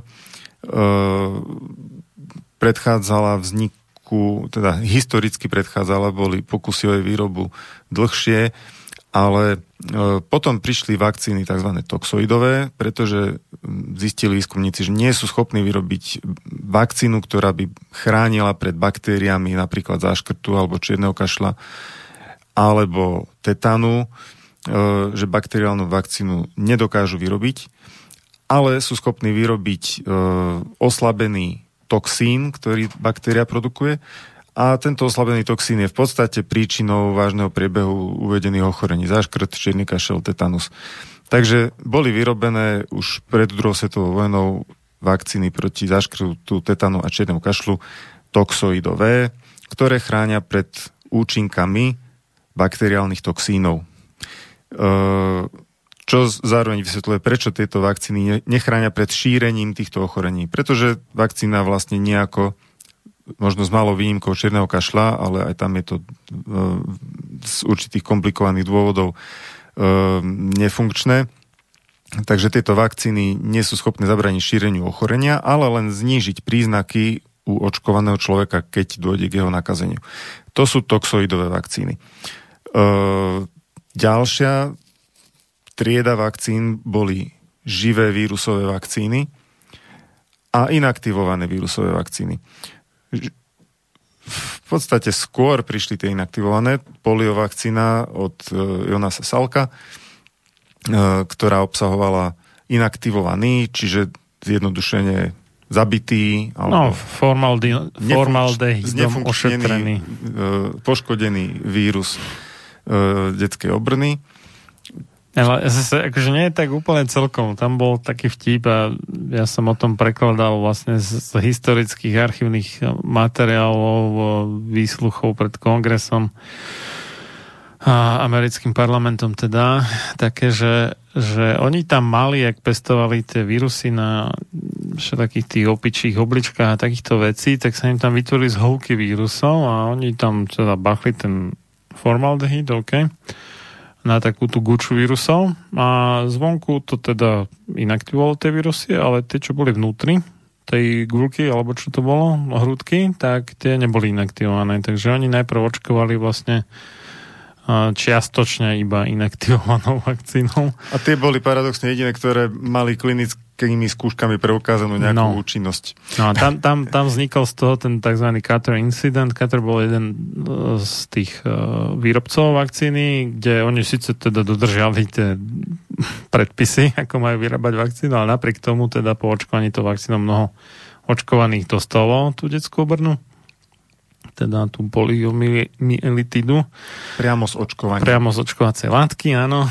A potom si vymysleli teda, že zavedú, zavedú druhý e, nejaký filtračný proces a že tie hrudky teda odstránia, aby tam nebolo nič živé čo zavedli, no ale potom sa im dramaticky znižila efektivita tej vakcíny. Takže to bola inaktivovaná zo začiatku neúplne potom už uh, verme tomu, že lepšie no, inaktivovaná no, Teraz ju používame znova a vôbec netušíme, na čom sme vlastne. a uh, s odstupom 5 alebo 6 rokov prišla na trh živá vakcína proti obrne, ktorá obsahovala oslabený vírus detskej obrny a podávala sa ústami, tým bola veľmi odlišná od všetkých ostatných vakcín, ktoré sa používali dovtedy aj potom, e, ktoré sú prakticky všetky injekčné, takže toto bola ústna vakcína. Až na rotavírusy a choleru. Áno, na, na dlhý čas bola jediná, teraz už rotavírusová je tiež ústna. E, takže to je živá vírusová vakcína. Živá vírusová vakcína má značne výhody aj nevýhody oproti inaktivovanej. Je to opäť dlhá téma, ale v skratke živá vakcína stimuluje imunitný systém podobným spôsobom alebo prakticky rovnakým ako skutočná infekcia. Preto je schopná vyvolať e, aj imunitnú odozvu a imunitnú stopu, ktorá sa podobá skutočnej infekcii. Takže živá vakcína môže e, v podstate brániť šíreniu ochorenia tým, že buduje slizničnú imunitu na nejaký čas. E, inaktivovaná vakcína toto nedokáže. Ďalšie živé vakcíny, ktoré prišli neskôr, to boli proti osypkám, mumsu a ružienke. To sú takisto oslabené živé vírusy. Ale podávajú sa už injekčne, tým pádom zase vytvárajú úplne inú imunitnú odpoveď ako e, Vieš čo, divoké ochorenie. Pretože... Živá vírusová vakcína bola aj práve kiahne, teda vlastne prvá vakcína vôbec. A tiež e, žltá zimnica. Takže... No a prvé vakcíny proti besnote takisto. Boli so živým vírusom? Mm, mám taký den. Tie, tie, čo sa dávajú teraz líškam, tie návnadové vakcíny, čo zhadzujú z letadla, tak tie obsahujú živý vírus, ale nejaký oslobený. Uh, dobre, ale bavíme sa vlastne... Ale pre ľudí nie sú živé. O, o plošné uh-huh. ľudské očkovacie programy uh-huh, nám uh-huh, teraz ide. Takže z tohto pohľadu uh, živé vírusové vakcíny sú pomerne rozšírené z hľadiska plošného očkovania, ale keďže sa podávajú injekčne a nenapodobujú tým pádom prirodzený vstup toho vírusu do tela, tak aj imunitná odpoveď na tieto vírusy je odlišná a nevzniká tam dostatočná slizničná imunita a ani e, matka neprenáša e, materským mliekom protilátky na dieťa a tým pádom nie je chránené. E, ale doteraz sme sa vlastne bavili stále o vírusoch, ktoré sa aspoň veľmi podobajú na tie divokolujúce vírusy A je to, je to teda vec, s ktorou sa telo má šancu v prírode aj bežne stretnúť, aj keď nie je bežné, aby dostalo vírus do tela injekčne, hlboko do svalu. Uh, drvivá väčšina infekcií no, v prírode prebieha cez slíznicu. Vážnych zraneniach možno, Áno, keď tam niekto zranení. iný nakašle, tak to možno, ale inak nie, no. Tak, ale, ale tieto uh, živé vírusové vakcíny majú každopádne bližšie uh, k nejakej prírodnej, nazvime to, infekcii, než uh, ďalšia generácia vakcín, ktoré už boli um, postavené na základe genového inžinierstva a viac menej už ide o rôzne častice, ktoré už ani nemusia byť vírusmi, ale len vírusu podobné častice. E, vlastne len nejaké zhluky povrchových bielkovín tých vírusov, ktoré majú výhodu, že nie je možné v pravom zmysle chytiť e, danú infekciu, pretože je to len povrchový proteín, teoreticky. A oni sú tam dva druhy vlastne také, že jedno je, že normálne vypestujú ten vírus a potom ho nejak rozbijú a filtrujú a tak. A druhá vec je, že skrátka urobia niečo, nejaké geneticky modifikované kvasinky alebo niečo iné, proste, čo im vyprodukuje teda tú, tú bielkovinu. hmyzu, ľudí, čo Napríklad, no. Že, že upravia bunky tak, aby vyrábali tú konkrétnu bielkovinu, ktorá je vlastne tým antigenom, teda tým podnetom pre imunitný systém, aby si vytvoril tie správne protilátky. Lenže tieto uh, vakcíny už nemôžu fungovať len tak. Uh, vyžadujú uh, látky, ktoré vlastne vyprovokujú imunitnú odpoveď. Uh, na rozdiel od živých vírusových vakcín, živý vírus vyprovokuje imunitnú odpoveď sám o sebe, pretože sa začne množiť napáda bunky a množí sa. Ale... No, napadá ich a tým ich aj ničí v podstate. Tým ich ničí a e, vyvolá odozvu imunitného systému. No a... Ale neživé vakcíny alebo geneticky vyprodukované vakcíny, genovým inžinierstvom vyprodukované, už e, same, sami o sebe, sám o sebe ten antigen podobný vírusu e, nejaví tendenciu ani sa množiť, ani nepreniká do, do buniek, nespôsobuje nejaké výrazné poškodenie tkaniva, takže za normálne okolnosti by to imunitný systém jednoducho upratal. Je to nejaký neporiadok. Rozložili by to enzymy, e, zvyšok by pohltili nejaké makrofágy a, a bolo by po očkovaní a nemalo by to žiadny efekt. Takže preto sa aj do toxoidových vakcín, ktoré sme spomínali ako medzi prvými. To znamená tie, čo obsahujú len nejaký bakteriálny toxín. A takisto aj e, tieto nové rekombinované vakcíny e, sa musia spájať e, s tzv. adjuvansom, čo sú momentálne najmä soli hliníka, aj keď vývoj už pokračuje k zložitejším adjuvansom v súčasnosti. A to sú vlastne látky alebo alebo systémy látok, ktoré tú imunitnú odpoveď vyprovokujú. Vyprovokujú tak, že spôsobia v mieste vpichu e, poškodzovanie tkaní a vlastne chronický zápal a privolajú imunitné bunky, ktoré už tým pádom reagujú na antigén, berú ho ako hrozbu a začne sa tvorba protilátok proti nemu ale stále sme vlastne v procese, keď imunitný systém sám rozhodne o tom, akým spôsobom to uprace. A aj keď je e, tento proces už dosť mimo kontrolu e, a nastávajú tam rôzne nevyjasnené deje a nežiaduce účinky, ktoré súčasná lekárska veda nie je ochotná pripustiť, že naozaj nastávajú, ale naozaj v poslednom desaťročí sa začínajú aspoň do istej miery chápať mechanizmy, akým to vôbec funguje. No doteraz to nikto nepotreboval vedieť, ako to funguje. 90 rokov sa to používa, ale... Ja, ale... ja som ti našiel v nejakej štúdii starej už... Koho by zaujímalo, 15, ako to funguje? 15 rokov, alebo koľko, kde akože pro očkovacej štúdii, kde priamo priznávali, že ten hliníkový adjuvant tam vyslovene spôsobuje nekrozu, teda tú neriadenú smrť buniek v mieste ano, v bunky na Akurát to asi ostalo nejak mimo pozornosti našich hygienikov a obhajcov očkovania, lebo túto skutočnosť neovládajú. A bola to seriózna záležitosť, normálne v vedeckom časopise recenzovaná a tak ďalej. Takže... To, to je taká, čo vlastne nie je potrebná pre odbornú komisiu na Slovensku. Áno, áno. pre rozhodovanie. Jedna z tých nedôležitých štúdií, áno. Takže uh, adjuvans je nutný pre v podstate väčšinu súčasných vakcín, aby vôbec fungovali. Bez neho nebolo možné spraviť funkčnú vakcínu proti niektorým chorobám. Uh, čiže genové inžinierstvo preniklo do výroby vakcín už pred nejakými, no, takmer 30 rokmi. Vakcína proti žltačke typu B bola jedna z prvých, ak nie úplne prvá ktorá... Nie, pr- prvé vakcíny tam boli také iné, to boli ako normálne z nejaké ľudské plazmy odvodené, alebo takéto.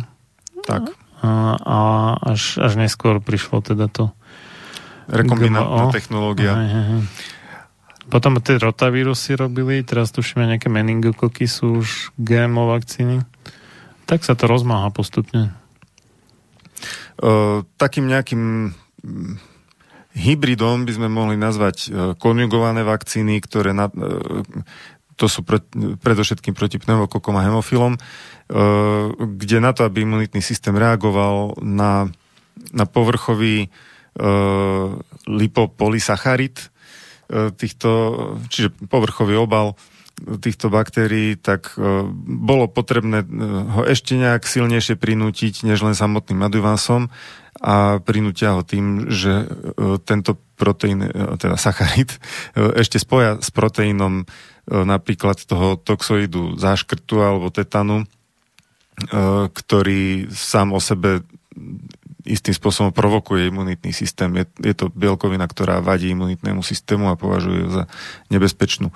Takže, to, je, to je taký oblb vlastne, ako donútiť príliš mladý imunitný systém, teda do dvoch rokov plus minus. Aby si všímal veci, ktoré by si ináč nevšímal. Áno, a aby si to za, začal tvoriť protilátky proti niečomu, čo by nechal nepovšimnuté. Z dobrého dôvodu, pretože tak príroda nejak počítala s tým, že do tých aspoň dvoch rokov bude dieťa dojčené a získa tie dôležité protilátky od matky z, z materského mlieka a teda vlastne nepotrebuje. No ale a... Všelijaké sú dnes módy, takže tie nedočené deti by mohli mať teoretický prospech z takýchto vakcín. Dočené asi veľmi nie. A má to ešte ďalší dobrý dôvod, že práve v prvých dvoch rokoch e, mozog absolvuje prudký vývoj a práve e, molekuly, ktoré sú trochu podobné e, tým bakteriálnym púzdram, sú z, rovnakých skupín, e, sa tohto vývoja zúčastňujú Takže možno, že týmto vlastne sa bráni tomu, aby nezačal imunitný systém dieťaťa útočiť na jeho vlastný mozog. Keby rozpoznal e, ten rast ako nejaký, nejaký chybný alebo patologický proces. No, hej, ten lipopolysacharid vlastne znamená, že tuko, tuko mnoho cukor v preklade. Čiže je to nejaká niečo spojený tuk s tým škrobom, dá sa povedať, čiže nejakým polysacharidom. A tento majú ako nejakú takú ďalšiu líniu obrany také tie beťarské baktérie, ktoré obsahujú nielen tú bunkovú membránu štandardnú, ale ešte aj nejaké púzdro navyše, čiže také tie zapúzdrené alebo enkapsulované baktérie, to sú tie hemofily, pneumokoky a meningokoky. No ale voči ním by dieťa bolo normálne imunné, kebyže ho matka dojčí aspoň tie dva roky a potom po dvoch rokoch už sa to ani normálne neočkuje, lebo už sa to považuje za v pohode pre imunitný systém. Takže vidíme, ako sa vlastne ten vývoj posúval hmm. od, od nejakých e, v zásade prírode podobných vírusov a baktérií cez nejaké upravené bakteriálne toxíny pomocou formaldehydu a, a iných zaujímavých vecí. Až e, za posledné asi 3 10 ročia alebo 4 začal prevládať taký ten technokratický prístup e, s tým, ako sa vyvinula aj technológia, že vlastne už tie vakcíny, čím sú modernejšie, tým sa viacej vzdialujú od e, nejakých skutočných patogénov od skutočných vírusov a baktérií a už, už ide čoraz viacej o nejakú sofistikovanú manipuláciu s imunitným systémom. Lenže keď manipulujete s niečím, čomu dobre nerozumiete, nemusí to vždy dobre dopadnúť. A tak sa potom stávajú veci, ktoré sa jednak ťažko vysvetľujú a jednak sa ľahko zatlkajú. A to sú rôzne imunitné poruchy, autoimunitné ochorenia, zvláštne syndrómy, e, ťažko zaraditeľné, ťažko diagnostikovateľné, e, čo napríklad e, pri, v prípade vakcíny proti ľudskému papilomovému vírusu sa stalo. Začali sa objavovať hlásenia od dievčat, e, ktoré boli očkované takýmito vakcínami a ktoré utrpeli záhadné syndromy a dlho im nevedeli nájsť žiadnu diagnostickú nálepku a samozrejme žiadnu liečbu. A Kritici povedia, že vlastne nebola preukázaná priama súvislosť s očkovaním, ale keď vieme, ako ten proces e, preukazovania alebo vyviňovania vlastne prebieha, tak e, vôbec to nemôže nikoho prekvapiť, že nebola tá súvislosť preukázaná. Pretože keď máte symptóm, ktorý alebo nejaký súhrn symptómov, nejakých ťažkostí, ktoré sa nedajú alebo ktoré, ktoré lekári majú problém e, zaradiť k nejakej konkrétnej diagnóze, tak keď navrhnete štúdiu tak, že hľadáte konkrétne diagnózy, tak uh, takéto syndrómy vám uh, celkom poľahky uniknú. A niektoré z tých devčat nemali diagnózu rok aj dlhšie. Nikto ne, vlastne nevedel, čo im je. A potom sa povedalo, že majú psychiatrické ochorenie, že niečo podobné hypochondrii, toto je veľmi stres, časté. Stres, že, injekcie. Keď, keď e, lekári vyčerpajú všetky možné testy a, a tak, a tak ťa prehlásia za zdravého a iba, že máš psychický problém. Alebo teda tvoje telo prehlásia za zdravé.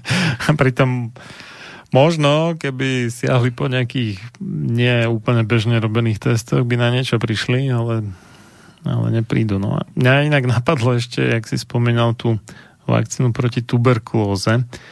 Ono sa nejaký čas špekulovalo, že by to mohol byť dobrý nápad teda proti koronavírusu aj z celkom rozumného dôvodu, že ona podnecuje teda hlavne bunkovú imunitu na rozdiel od väčšiny alebo skoro všetkých ostatných vakcín.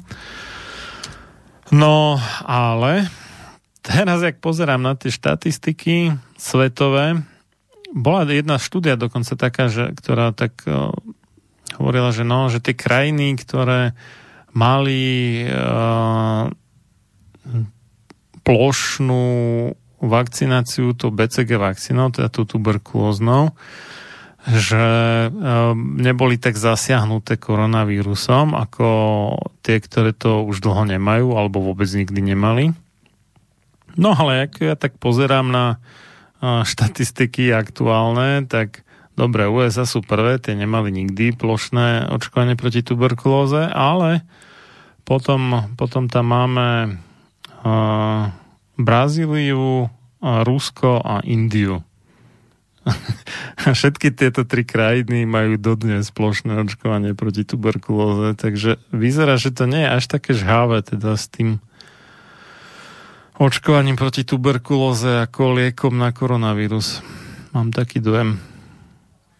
No, samotné očkovanie proti tuberkulóze je jednou z ďalších pekných ukážok toho, ako málo porozumenia je niekedy v tom, čo sa masovo deje v e, oblasti očkovania. E, poslucháčom, ktorí ešte nečítali, vrelo odporúčam starší článok v Českom lekárskom časopise Medical Tribune, ktorý sa volá Zdravý český rozum a BCG revakcinace.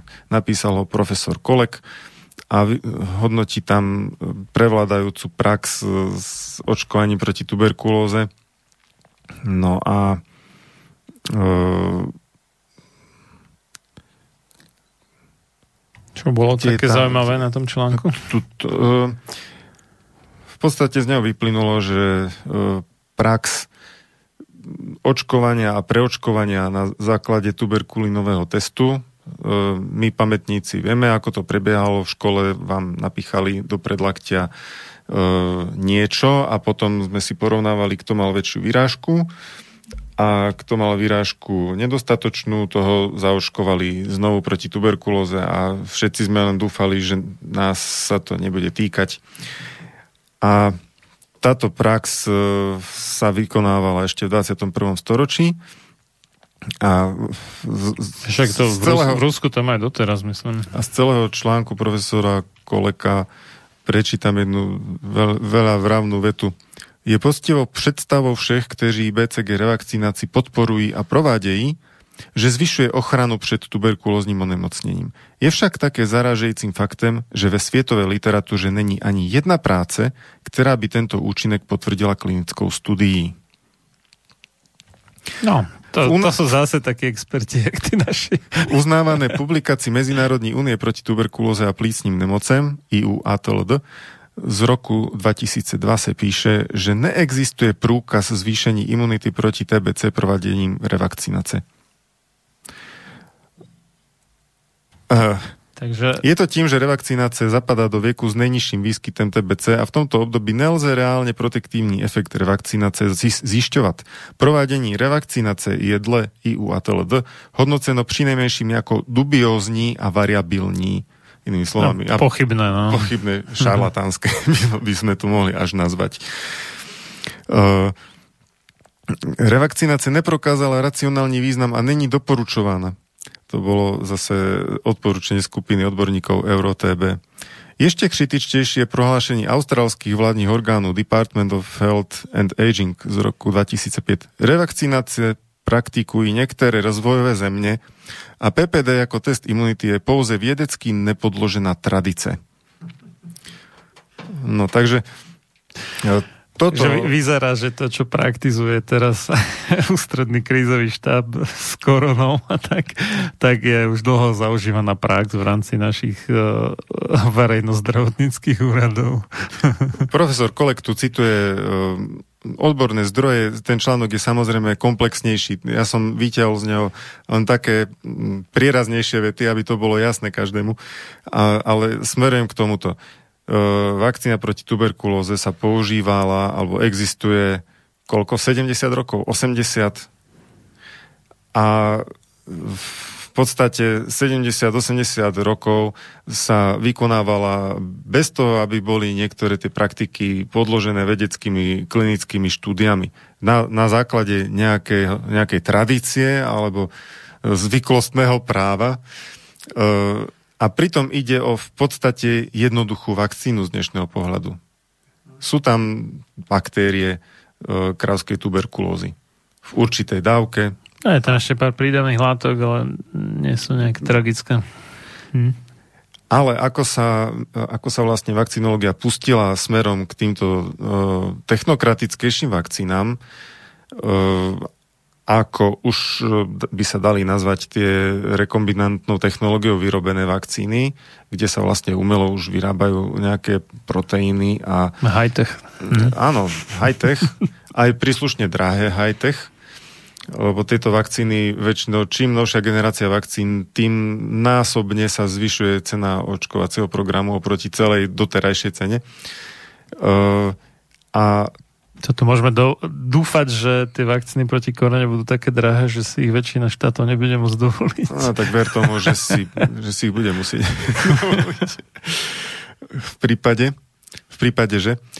No a e, čím sme teda bližšie k tým techno, technokratickým vakcínám, tak e, tým sú tie nežiaduce účinky ťažšie, uh, ťažšie predvídateľné už pri tejto BCG vakcíne profesor Kolek písal, že tým, že sa začal používať len iný kmeň e, tuberkulóznych baktérií, mykobaktérií, e, Copenhagen SSI 1331, že už kvôli tomu je ťažšie v našej konkrétnej populácii predvídať, aké bude mať účinky.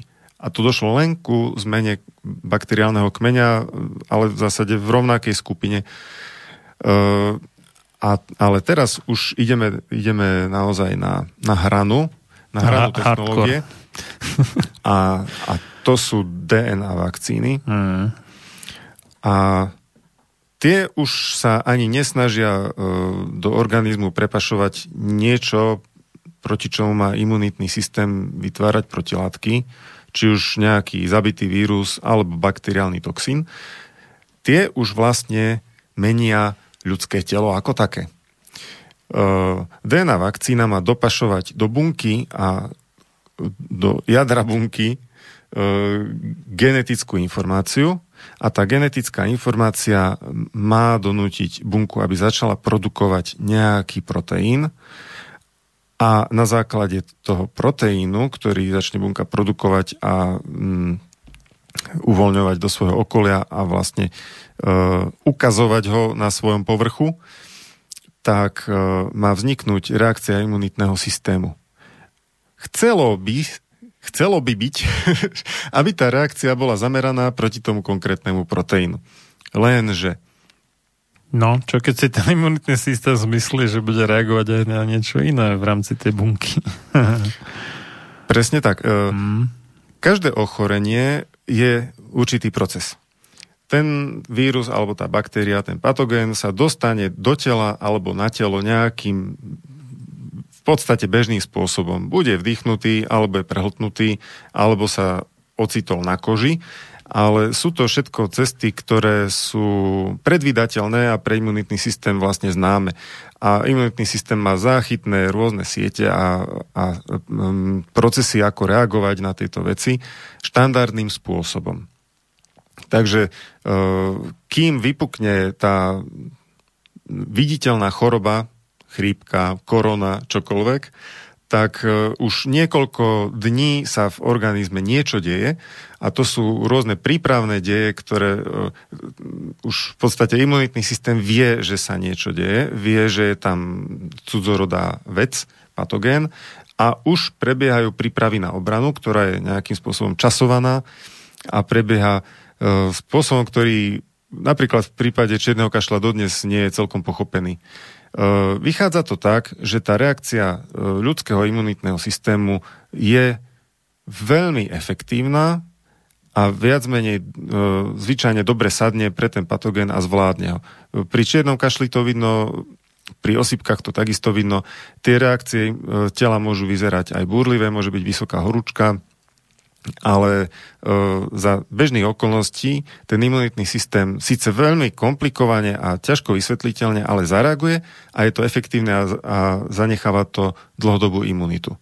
A to, tie tzv. príznaky choroby sú v skutočnosti príznaky toho, že imunitný systém funguje a niečo s tým robí vlastne. Čiže... Áno, zvýšenie teploty je vlastne zrýchlenie metabolizmu. Áno, kašel, kýchanie a takéto veci. To umožňuje zbaviť sa patogénu no. vo väčšom množstve. Uh, Čiže sú to dobre naplánované deje, nie, nedieje sa to náhodne. A na základe toho aj prekonanie mm, klasického mm, alebo divého ochorenia, či už čierny kašel alebo osypky, zanecháva aj slíznečnú imunitu, aj sérovú imunitu. E, organizmus je schopný... Sérovú to akože v krvi. V krvi. No. A organizmus je schopný, keď sa stretne znovu s osypkovým vírusom alebo s, s baktériou e, čierneho kašla, Bordetella pertussis, tak e, ho dokáže veľmi rýchlo upratať už na sliznici a nedôjde už vlastne k ďalšej infekcii ani k ďalšiemu ochoreniu. Toto... A pre, preto je najlepšie kolektívna imunita proti čiernemu kašlu, že nechať všetkých prekonať čierny kašel tvrdo v nejakom rozumnom období, kedy ho sú schopní zvládnuť v pohode. A, a potom ho šíria najmenej, oveľa menej než tí, čo sú očkovaní. No, to je ťažká konšpiračná teória. No, to, to, to je výsledok vedeckej štúdie z časopisu Americkej akadémie vied.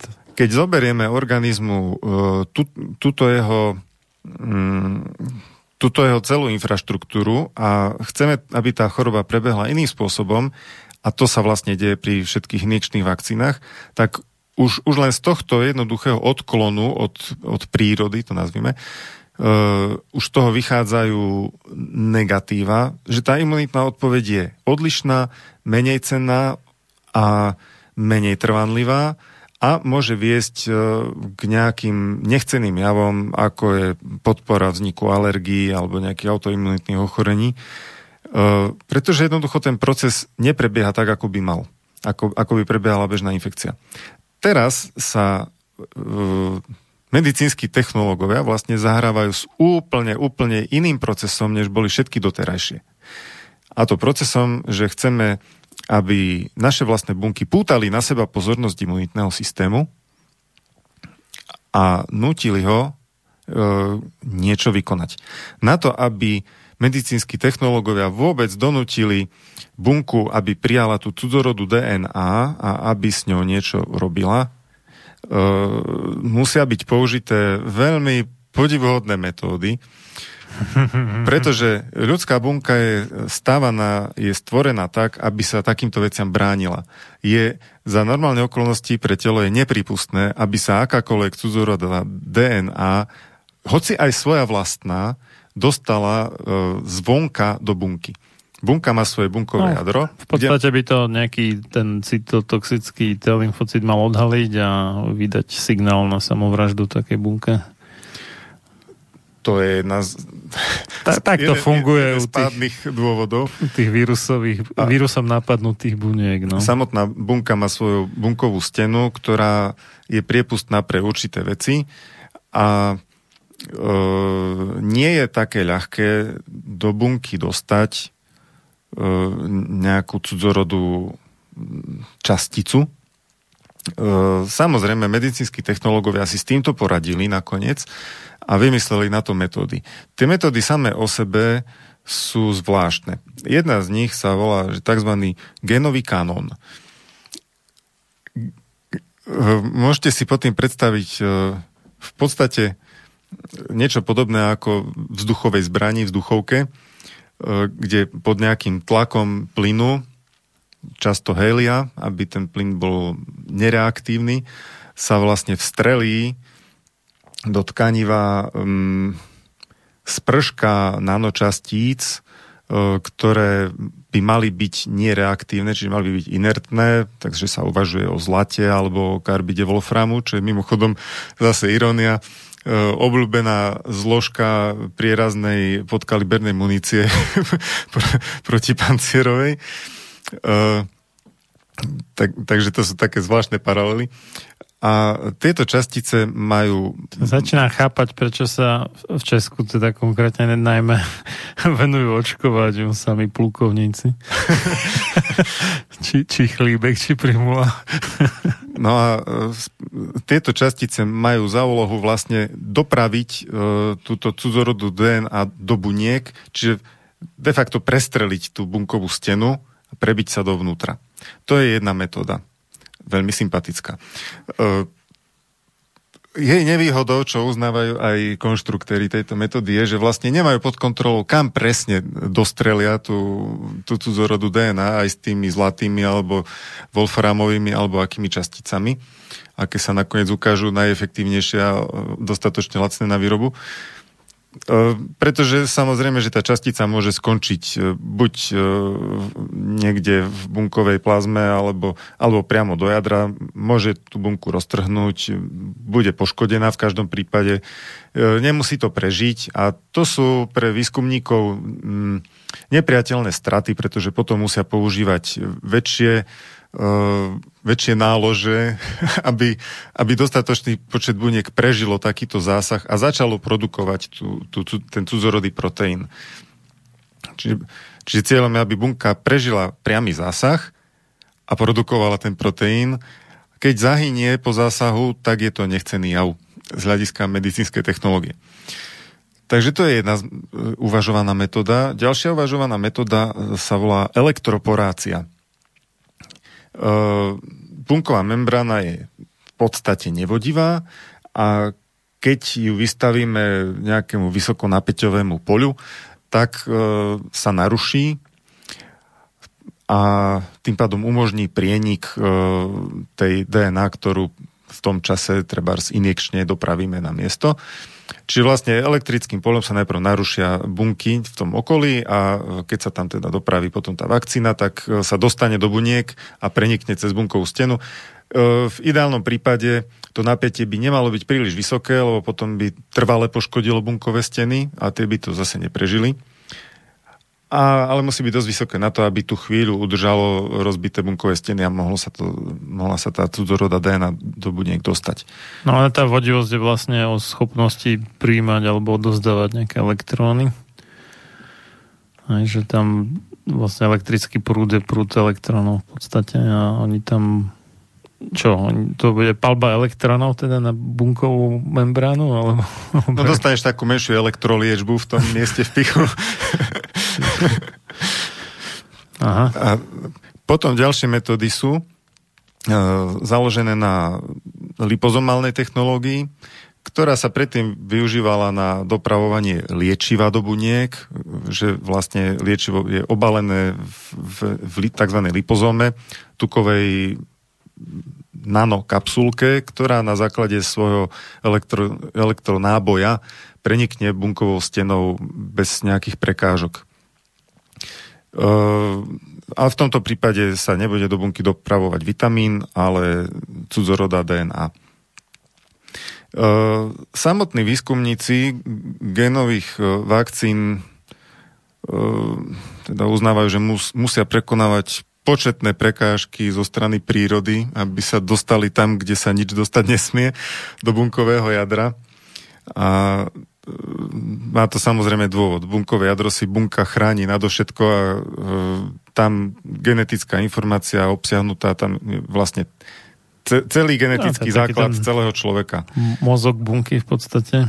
Riadiace centrum bunky, hmm. centrum v podstate knižnica vedomostí, keď potrebuje bunka e, syntetizovať nejaký proteín, kam si siahne po návod no, do svojej genetickej informácie.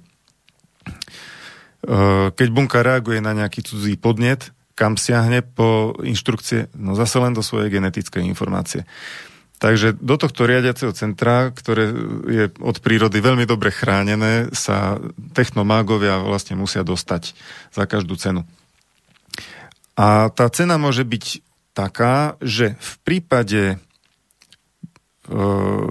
Vieme, že genetická informácia sa vyskytuje v dvoch podstatných podobách. E, jedna je dvojvlaknová, druhá je jednovlaknová.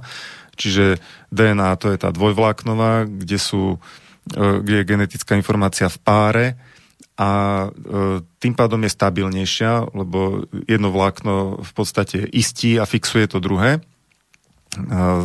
Táto informácia je trvanlivejšia, ale za normálne okolnosti sa vyskytuje viac menej len v jadre bunky, nikde inde. A no, existujú potom také kopie na jedno použitie a to sú tie jednovláknové zvitky, tzv. RNA. A tie už potom slúžia na samotné vykonávanie genov. Bunka si vytvorí tú kópiu e, génu a e, vlastne ten samotný výkon toho kódu e, prebieha už potom na báze tej jednovláknovej. Preto vlastne aj vírusy, ktoré prirodzene e, využívajú tieto bunkové mechanizmy, e, veľká časť z nich sú tzv. RNA vírusy.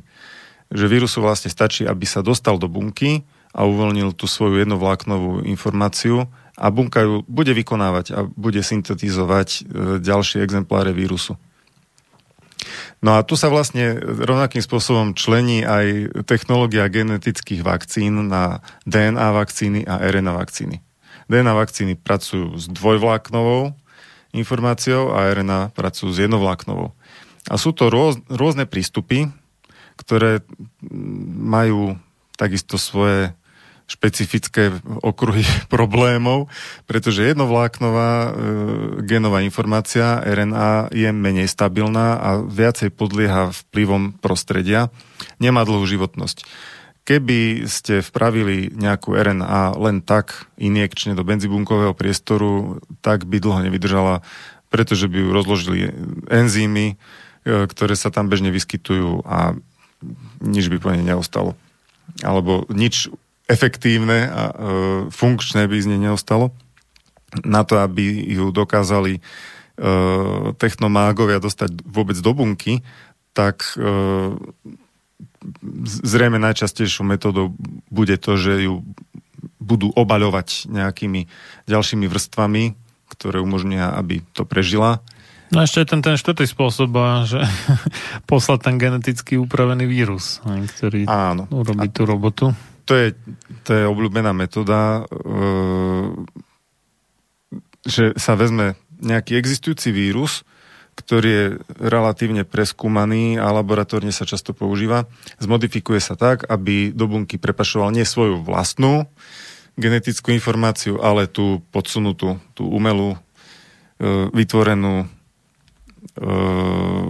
ktorá má vlastne vyprovokovať tvorbu proteínov. Ono asi aj, aj, no, ale tak ako, no. to, to už je akože kvázi vedľajšie, že tam aj nejakú tú svoju vírusovú prepešuje, ale hlavne, že budeš imunný.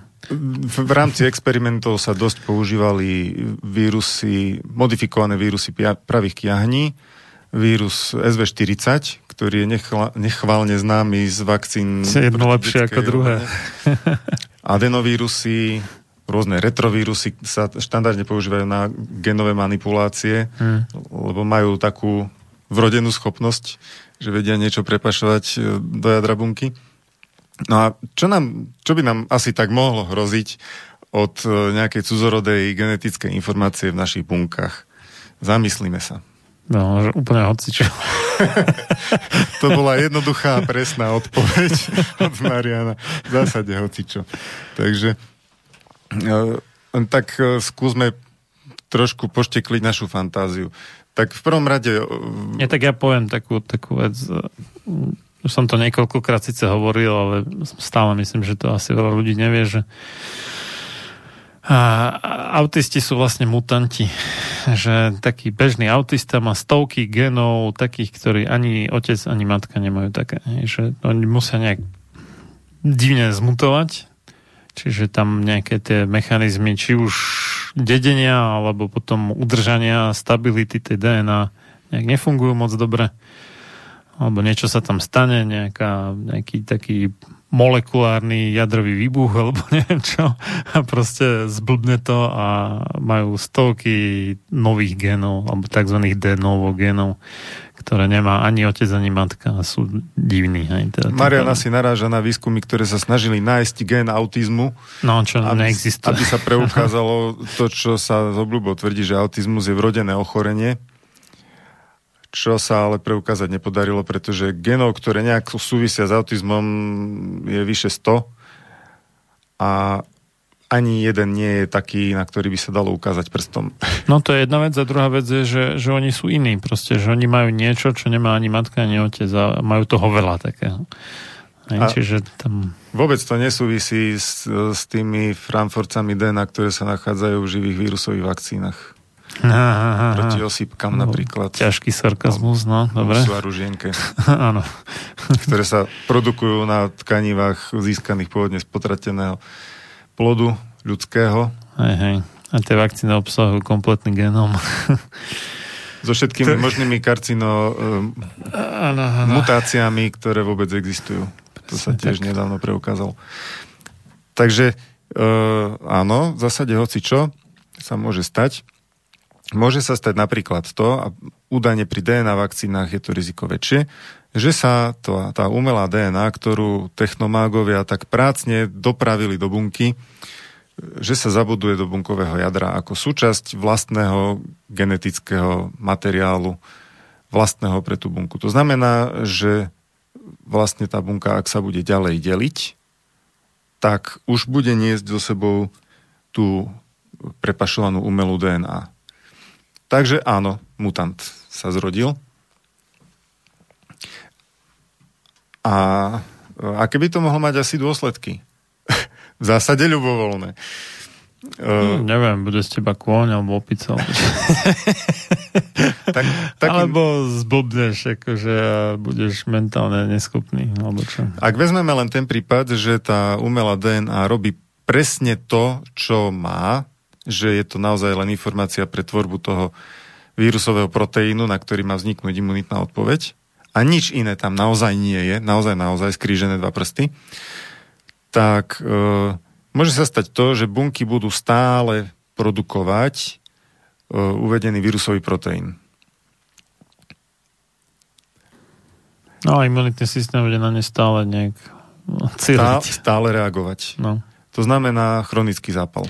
Toto mne, napríklad, toto mne veľmi pripomenulo tú legendu o Williamovi Tellovi, nie? Jak si dá to jablko na hlavu a strieľa na to, že tiež akože nechceš tú bunku zničiť, ale vystavíš na povrch niečo, na čo má ten imunitný systém strieľať s tým, že môže tú bunku zničiť, keď sa netrafí presne. No to je ďalší možný e, dopad, ktorý sa nedá absolútne predvídať, e, že kde to skončí, pretože preto som to tak zdôrazňoval, ako má prebiehať správne infekcia, lebo ten imunitný systém dostáva množstvo informácií z organizmu o tom, že ako, aký je priebeh e, infekcie a ako má na to reagovať. A, a my sme mu vlastne zobrali úplne všetky vodítka nedošlo k preniku ani len nejakého oslabeného vírusu, nie sú tam žiadne častice e, v mieste v pichu, ktoré povedzme, že sme ho presvedčili, že spôsobili poškodenie a má ich e, pohltiť a robiť proti ním protilátky. On sa vlastne vôbec nemá čo chytiť. Zrazu sa skupina buniek z ničoho nič rozhodla produkovať nejaký čudný proteín. Ako rozoznať túto skupinu buniek od inej skupiny buniek, ktorá je v poriadku? Ktoré neboli zasiahnuté tou vakcínou. Je to, je to obťažná úloha. Mohla by vzniknúť autoimunitná reakcia proti všetkým bunkám takej skupiny? Napríklad svalovým bunkám alebo nervovým? Ukáže čas. Druhá, druhá otázka je, či v tej vakcíne bude naozaj len tá genetická informácia, ktorú tam zamýšľali technológovia vsunúť. Pretože Chcem už sa... vidieť, ako to štátny ústav pre kontrolu liečiv bude kontrolovať. Skontroluje, áno, keď nevedia skontrolovať ani obsah ťažkých kovov vo vakcínach. No, no práve. Uh, už bolo viacero prípadov, že v tých vakcínach naozaj bolo všeličo. Dokonca aj v tej pokročilej rekombinantnej technológii to sme spomínali už minule, vakcíny proti ľudskému papilomovému vírusu obsahovali e, genetickú informáciu vírusu, ktorú nemali obsahovať, mali tam byť naozaj len tie povrchové proteíny. A just tam bola genová informácia naviazaná na adjuvans a kolovala v tele dva roky. No, čo činilo nezničiteľnou v podstate. No, normálne by bola nejak zrecyklovaná, ale s tým adjuvantom to bolo ťažšie. No.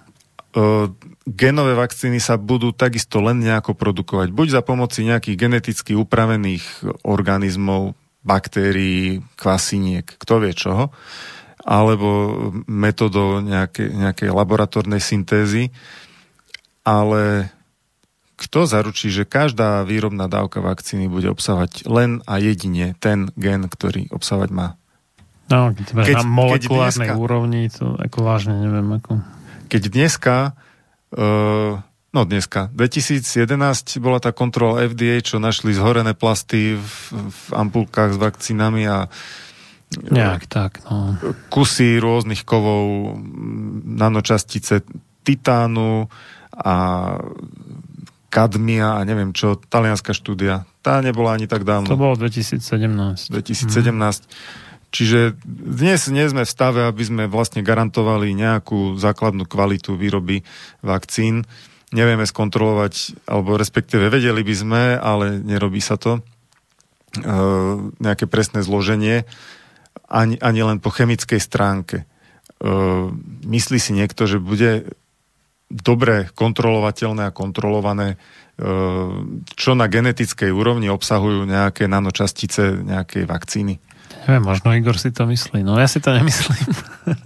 No a čo by sa mohlo teda stať, keby e, tá genová informácia z vakcíny obsahovala niečo iné? Napríklad, e, asi všetci už počuli o chorobe šialených kráv. Chorobu šialených kráv spôsobujú v podstate bielkoviny, ktoré sa nazývajú prióny. A tieto potvorské bielkoviny. Stačia na to, aby e, mozgová hmota degradovala, degenerovala a skončilo to vlastne smrťou. E, čo ak bunka začne po zaočkovaní tvoriť nejakú inú bielkovinu, buď dostala správne inštrukcie, ale nesprávne ich vykonáva, pri tom rôznom zásahu, ktorý utrpela, keď do nej vpravovali, či už to tým kanónom, alebo tou elektroporáciou, alebo akým spôsobom to do tej bunky narvali, e, tú genovú informáciu cudziu, uh, mohli nejakým spôsobom poškodiť, zasiahli do jej procesov. Začne bunka... A tam, tam hrozí ešte niečo iné, ako pri tej elektroporeze alebo porácii, že uh, to, to, že tam otvoríš trošku ten bunkový obal, to neznamená, že tam vpadne iba tá DNA a nič iné.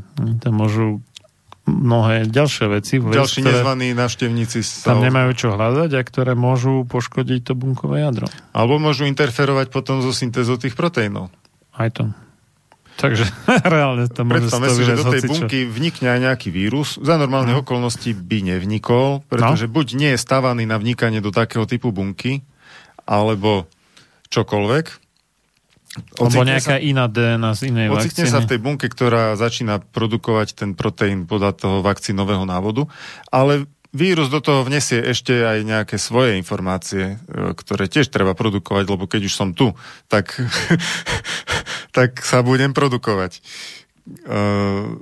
môže dôjsť k nejakému skombinovaniu týchto proteínov, môže vzniknúť nejaký zmutovaný vírus, Myslím, že moderná lekárska veda už tak pokročila, že si dokáže vytvárať prácu na dlhé desaťročia sama pre seba dopredu. Že na úplne, úplne odhalovaní, post... že čo všetko to napácha ešte. Úplne postačí, ak tá, ak tá bunka začne produkovať len nejakú mierne odlišnú bielkovinu alebo v odlišnom prevedení, ktorá môže mať úplne náhodné efekty v ľudskom tele, taká bielkovina, ktorá nie je prirodzená a neprešla tráviacím traktom, nebola rozložená na aminokyseliny a len tak sa potuluje po tele a niekde niečo spraví. Niekam sa dostane do nejakého procesu, ktorý naruší.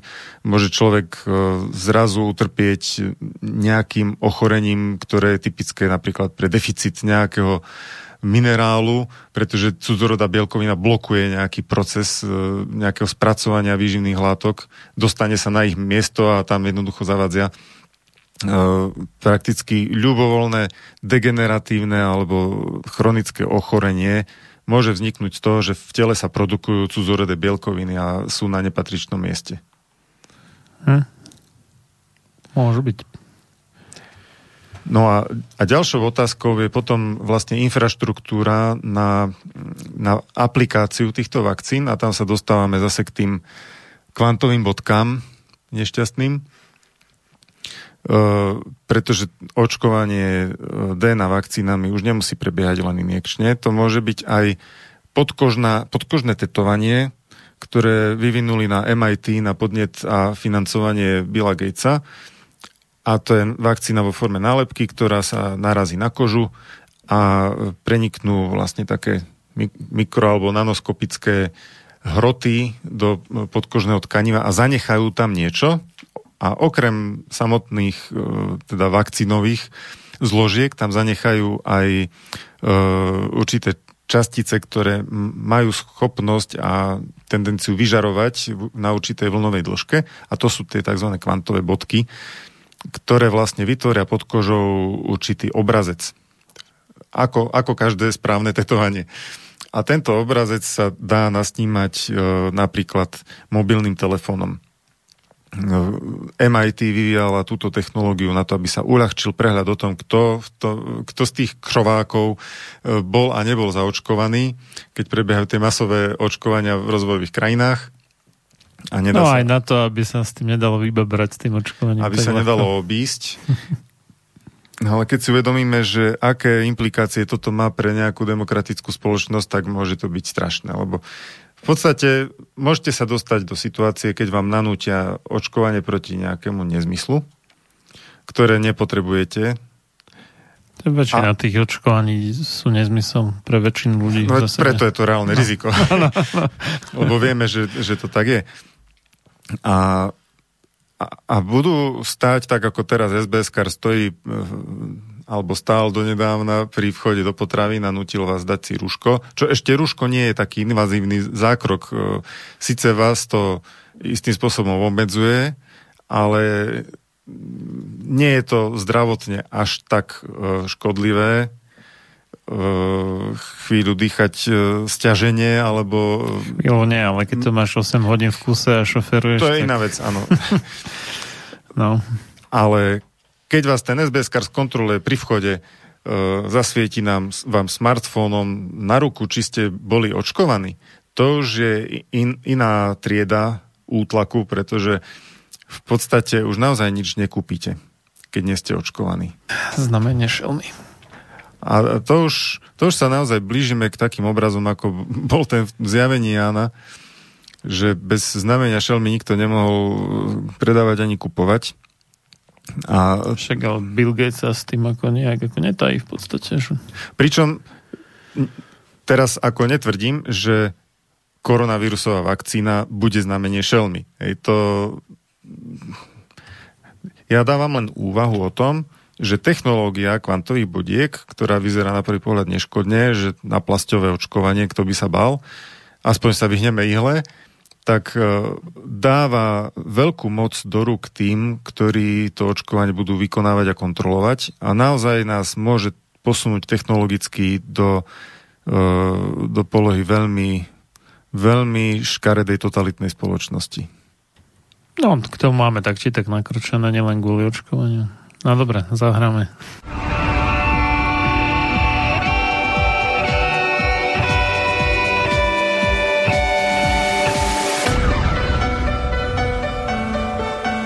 Čím národ nižšie stojí, čím hlbšie v živote telesnom je ponorený, tým menej vážnosti má sám k sebe a tým ľahšie si dá so sebou zahrávať a svoje si odnímať, ako jednotlivý človek v bahne telesného života zaviaznutý. Je bez vážnosti k sebe samému a ľahko sa za úžitok telesný nielen s telom, ale aj s dušou zapredá. Ľudovít Štúr Máte naladený slobodný vysielač Banská Bystrica.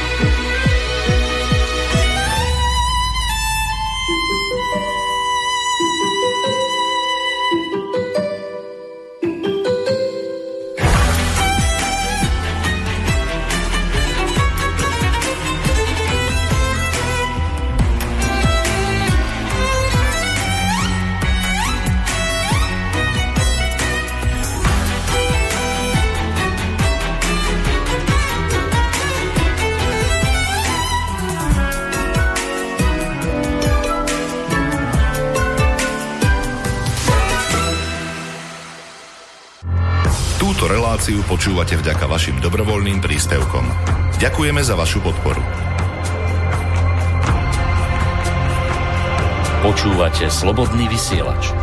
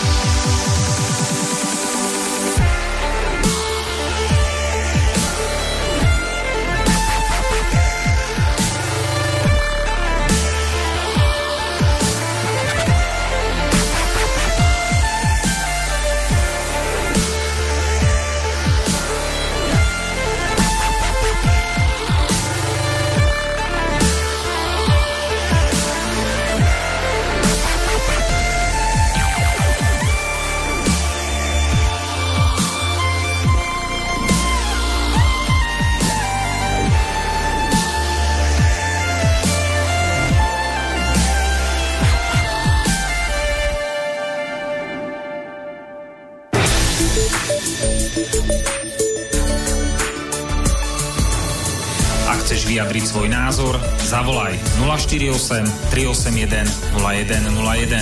Slobodný vysielač. Váš rodinný spoločník. A je tu posledná časť relácie sám sebe lekárom číslo 230 na tému nové vakcíny proti koronavírusom versus vitamín D. Z bansko štúdia od Mixu Marian Filo a za hostovským mikrofónom magister Peter Tuhársky. No, tak sme v predchádzajúcej časti dosť šťavna to opísali hrôzy hroziacej plošnej vakcinácie proti koronavírusu. čo, čo s tým vitamínom D? To vyzerá, že Vyzerá, že podľa jednej štúdie, súdiac podľa prezviska si rumunských autorov, zdá sa, tak e, si dali do grafu, že koľko kde v akej krajine je nejaká priemerná nameraná hladina vitamínu D a ako ťažko niesla korona krízu a zdá sa, že tie krajiny, kde je viacej vitamínu D, tak to niesli lepšie. Naražaš na štúdiu z roku 2019 European Society of Endocrinology? Ne, ne, ne, ne, ne, teraz taká nová epidemiologická štúdia v podstate, čo sa už priamo týkala koronakrízy. Ja ti to keď tak nájdem, ale to je teraz úplne žhavá novinka. A čo tak najprv um, odpovedať poslucháčovi? A, poslucháč sa nám tu jeden rozčuloval nad, to, nad tým, že ako môžeš tvrdiť, že je neprípustné, aby do bunky vpadla nejaká cudzia DNA a podobne. No a že, že však takto predsa fungujú už dlhé tisícročia vírusy a tak. Áno. A my sme vysvetľovali čo? Že bunka sa všemožne bráni tomu, Áno, aby do nej tak. vpadla cudzia DNA. Čiže pre tú bunku je to nepripustné. Je to možné, ale je to neželané, nežiaduce a bojuje proti tomu. Celé telo proti tomu bojuje. Tak, tak, tak. No dobré, takže to by sme mali z krku. Poďme na vitamín D teda. E, nemá bunka na sebe bránu, že cudzie DNA, cudzia DNA vítaná. Bunka nie je vítač, áno. bunka tak. je tvrdý konzervatívec a proste nácek. Cudzie nechceme, svoje si nedáme.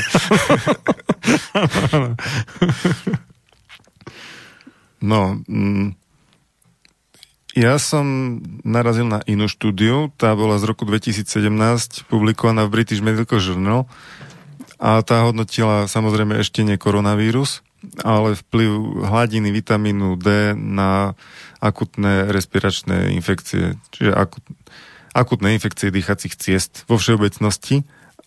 A vyšlo im, že to bola vlastne systematický prehľad a metaanalýza. Vyhodnotili 25 štúdií a záver je, že vitamín D je bezpečným doplnkom, ktorý e, chráni proti akutným respiračným infekciám vo všeobecnosti. Pacienti, ktorí boli veľmi deficientní v hladine vitamínu D, čiže mali veľký nedostatok, a tí, ktorí nedostávali tzv. bolusové dávky, tak tí Ehm, tí vlastne zaznamenali najväčší prínos e, užívania vitamínu D. No a čiže tí, čo mali nedostatok vitamínu D, najviac profitujú z toho, keď ho začnú užívať. A teraz, e, koľko je takých, ktorí majú nedostatok vitamínu D? Na to poukazovala práve tá štúdia od e, European Society of Endocrinology, tam v Európskom žurnále endokrinológie bola publikovaná Lips, Cashman a Lambert sú autory. A tí zistili, že deficiencia vitamínu D, že nedostatok vitamínu D, to znamená hladiny menšie ako 50 nanomol na liter alebo 20 nanogramov na mililiter, sú dve rôzne škály merania, E, sú, že tento deficit je bežný v Európe a na Blízkom východe. E, deficit sa vyskytuje o, u takmer 20% populácie Severnej Európy, 30 až 60 e, západnej, južnej a východnej Európy a až do 80% v krajinách Stredného východu. Ťažký deficit sa nachádza u viac než 10% Európanov. Počkaj, to ako stredný východ je na tom najhoršie? Uh, je to paradox však. To by som majú čakal, na, že inak, lebo však majú, majú viac slniečka, ale spomeň si, ako chodia čo. oblečení. No, oni sú hej zahalení. Od, od hlavy, a hlavne ženy teda, ako tam muži možno až tak nie, ale ženy veľmi, no. Hm. Takže ak je viac ako 10% Európanov v ťažkom deficite vitamínu D a zároveň platí, že vitamín D je dôležitý na prevenciu ochorení dýchacích ciest, tak z toho logicky vyplýva, že No, takže no, tam budú zlé s tými ochraniami dýchacích ciest, samozrejme. Áno, a COVID-19 je čo? Ochorenie dýchacích ciest. No a tam no, obzvlášť samozrejme to u tých, ktorí sa málo hybu vonku, hej, čiže či už sú tu proste takí tí všetci my, pacienti všetci my ležiaci. kancelársky uh, To je jedna vec, ale aj takí, čo už majú nejaké handicapy pohybové, hej, že už nevládzu chodiť, povedzme, a tak, a viac menej len ležia, alebo sedia doma niekde. Čiže dosť značná časť seniorov. No, hlavne tých osadenstiev, všetkých tých starobincov a tak, ktoré boli najviac postihnuté. a najviac očkované proti chrípke. To tiež, no toto, toto je inak zaujímavé, vieš, na tej, na tej štúdie tých Rumunov, že Švédsko tam vyšlo, prekvapivo, asi tým, že jedia veľa rýb možno, že má celkom dobrú tú hladinu vitamínu D, akože viac než dostatočnú, ale potom som si pozrel, že koľko švedských seniorov je očkovaných a koľko slovenských proti chrípke. Švedských bolo nejakých 49, čosi percenta a slovenských 13, dačo. Hmm. Tak toto je možno taký zásadný rozdiel, prečo vo Švedsku to dopadlo o dosť horšie než na Slovensku. Aj keď tá hladina vitamínu D podľa tejto štúdie vo Švedsku je podobná tej slovenskej, ale zrejme to teda e, má viacero faktorov. Vitamín D je jedným z nich, tým ako pozitívnym a tým negatívnym je to očkovanie proti chrípke. No a v tom teda sú Švedi pokrokovejší ako vo mnohých rôznych iných hlúpostiach. to, následne tomu teda aj dopadli o dosť horšie.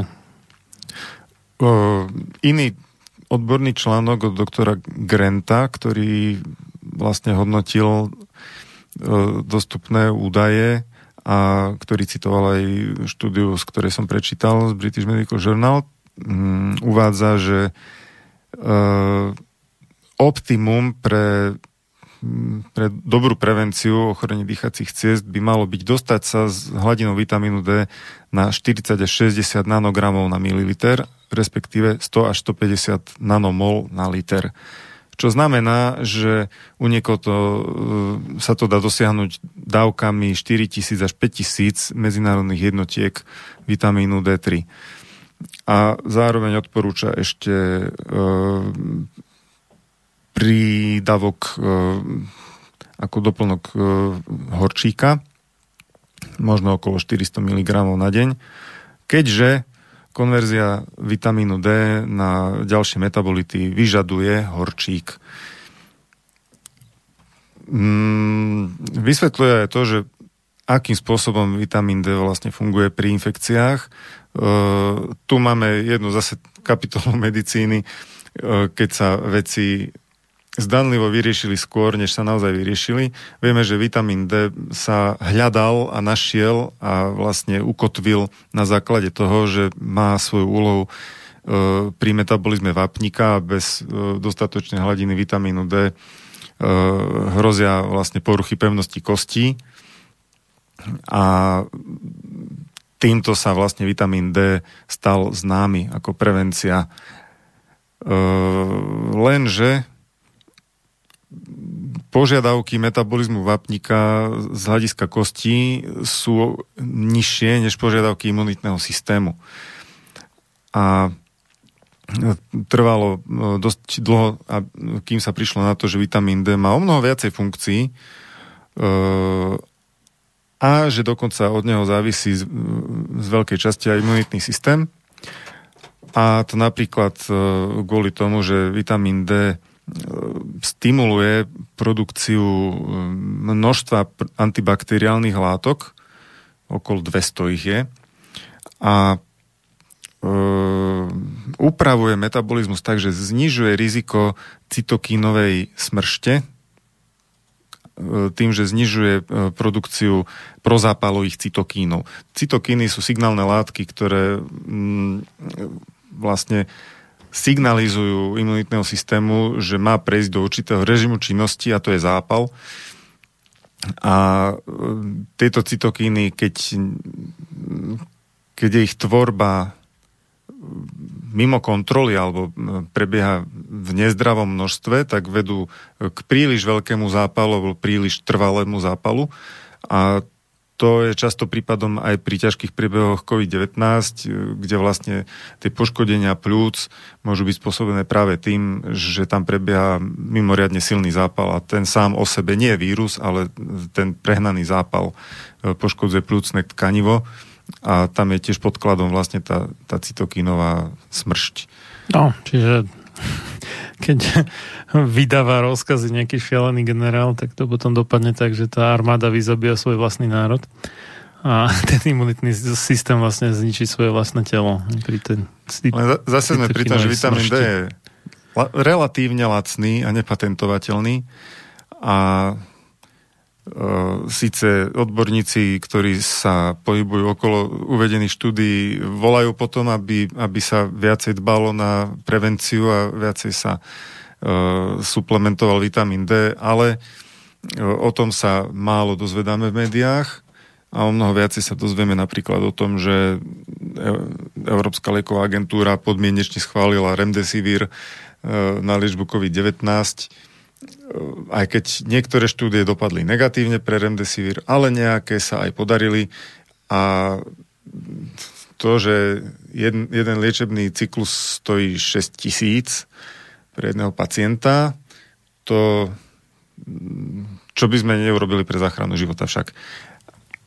No myslím, že tých dávok vitamínu C inekčného a dávok vitamínu D by si za 6 tisíc nakúpil aj pre niekoľko desiatok pacientov, takže... No.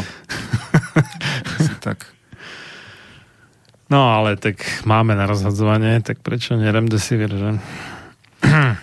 no, Plus ešte to samozrejme má nejaké nežedúce účinky a tie nebudú veľmi vítané, lebo on pôsobí proti prirodzenému spôsobu, ako sa telo správa v zásade spomaluje alebo zastavuje to delenie buniek a takéto veci. Väčšina antivirotík má rôzne také efekty, ktoré nie sú veľmi príjemné. A síce sa tvrdí, že je veľmi bezpečný, ale to ešte v podstate len teraz bolo schválené jeho použitie, takže myslím, že to sa ukáže časom, ako to je. A napríklad e, populárny Dell Big 3, čo je vlastne producent a uh, reportér, novinár. No, on je vlastne producent toho Režisér filmu, filmu Vaxt, Vaxt hej, ktorý má teraz alebo teda minulý rok mal vlastne také pokračovanie, čo je nejakou zbierkou príbehov zo života. A teraz pred pár dňami to niekto otitulkoval po slovensky, takže už sa to dá nájsť aj so slovenskými titulkami na stránke videoodskovanie.wordpress.com Takže keď chcete, tak si to môžete odtiaľ stiahnuť otitulkované po slovensky. Del Big 3 kritizoval uh, štúdiu ohľadom antivirotika Remdesivir, uh, pretože z tej štúdie, ktorú si zobral teda na mužku Big 3, síce vyšlo, že sa skrátila hospitalizácia o 30%, ale bolo zvláštne, že nebolo v štúdii hneď od začiatku použité skutočné placebo, čiže na porovnanie nebola podaná látka bez účinku a že za chodu sa nabral prakticky dvojnásobok pacientov, než bol pôvodný cieľ čiže počas štúdie boli pridávaní ďalší pacienti. A, ale najzvláštnejšie bolo to, že tie skúmané, e, ako sa tomu hovorí, endpoint, hej, výsledky, Nejaké cieľové ukazovatele. Ukazovatele, tých hmm. bolo zo začiatku štúdií 7, ale 4 z nich sa prestali počas štúdie sledovať. A, a jed... to vychádzalo nepriaznivo. A jedným z nich e, bola úmrtnosť. Takže to, to je také zvláštne, že štúdia, ktorá by mala preukázať, že liek e, znižuje umrtnosť, tak e, tú umrtnosť nakoniec nesledujeme v štúdii. A to je zvláštne ešte z toho titulu, že predtým bola predčasne ukončená čínska štúdia, kde vychádzala síce štatisticky, a myslím, že nie významne, ale zvýšená umrtnosť u tých, ktorí boli liečení remdesivirom. A to myslím, že akože z etických dôvodov to ukončili, nie? To štúdiu, že aby ne, nezabili zbytočne veľa ľudí. 13,9% pacienta zomrelo z tých, čo brali remdesivir a 12,8% zomrelo tých, čo ho nedostávali. To je výhra. Vravím, asi to... Ne... Bolo to skôr, skôr, nebolo to skôr, by som si, významné, ale... skôr by som si stavil na tú čínsku štúdiu s tým vitamínom C. tak e, je to také zvláštne, že, že teraz je Remdesivir oficiálne schválený podmienečne, že sa bude ešte vyhodnocovať jeho výsledok, ale už sa môže oficiálne používať ako liečba COVID-19. No. A pro, propagoval ho práve doktor Anthony Fauci, ktorého sme už citovali, ktorý je vedúci národného koronavírusového krízového týmu v Spojených štátoch a ktorý je riaditeľom Národného inštitútu pre alergie a infekčné ochorenia a robil poradcu asi šiestim americkým prezidentom.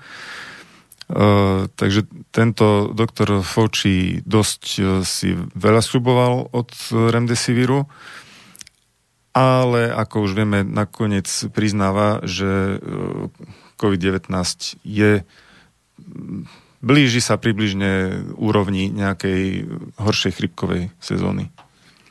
No a na chrypku bežne nepoužívame antivirotika, lebo nám asi tá chrypka príde menej nebezpečná než samotné tie antivirotika typu Tamiflu a podobne.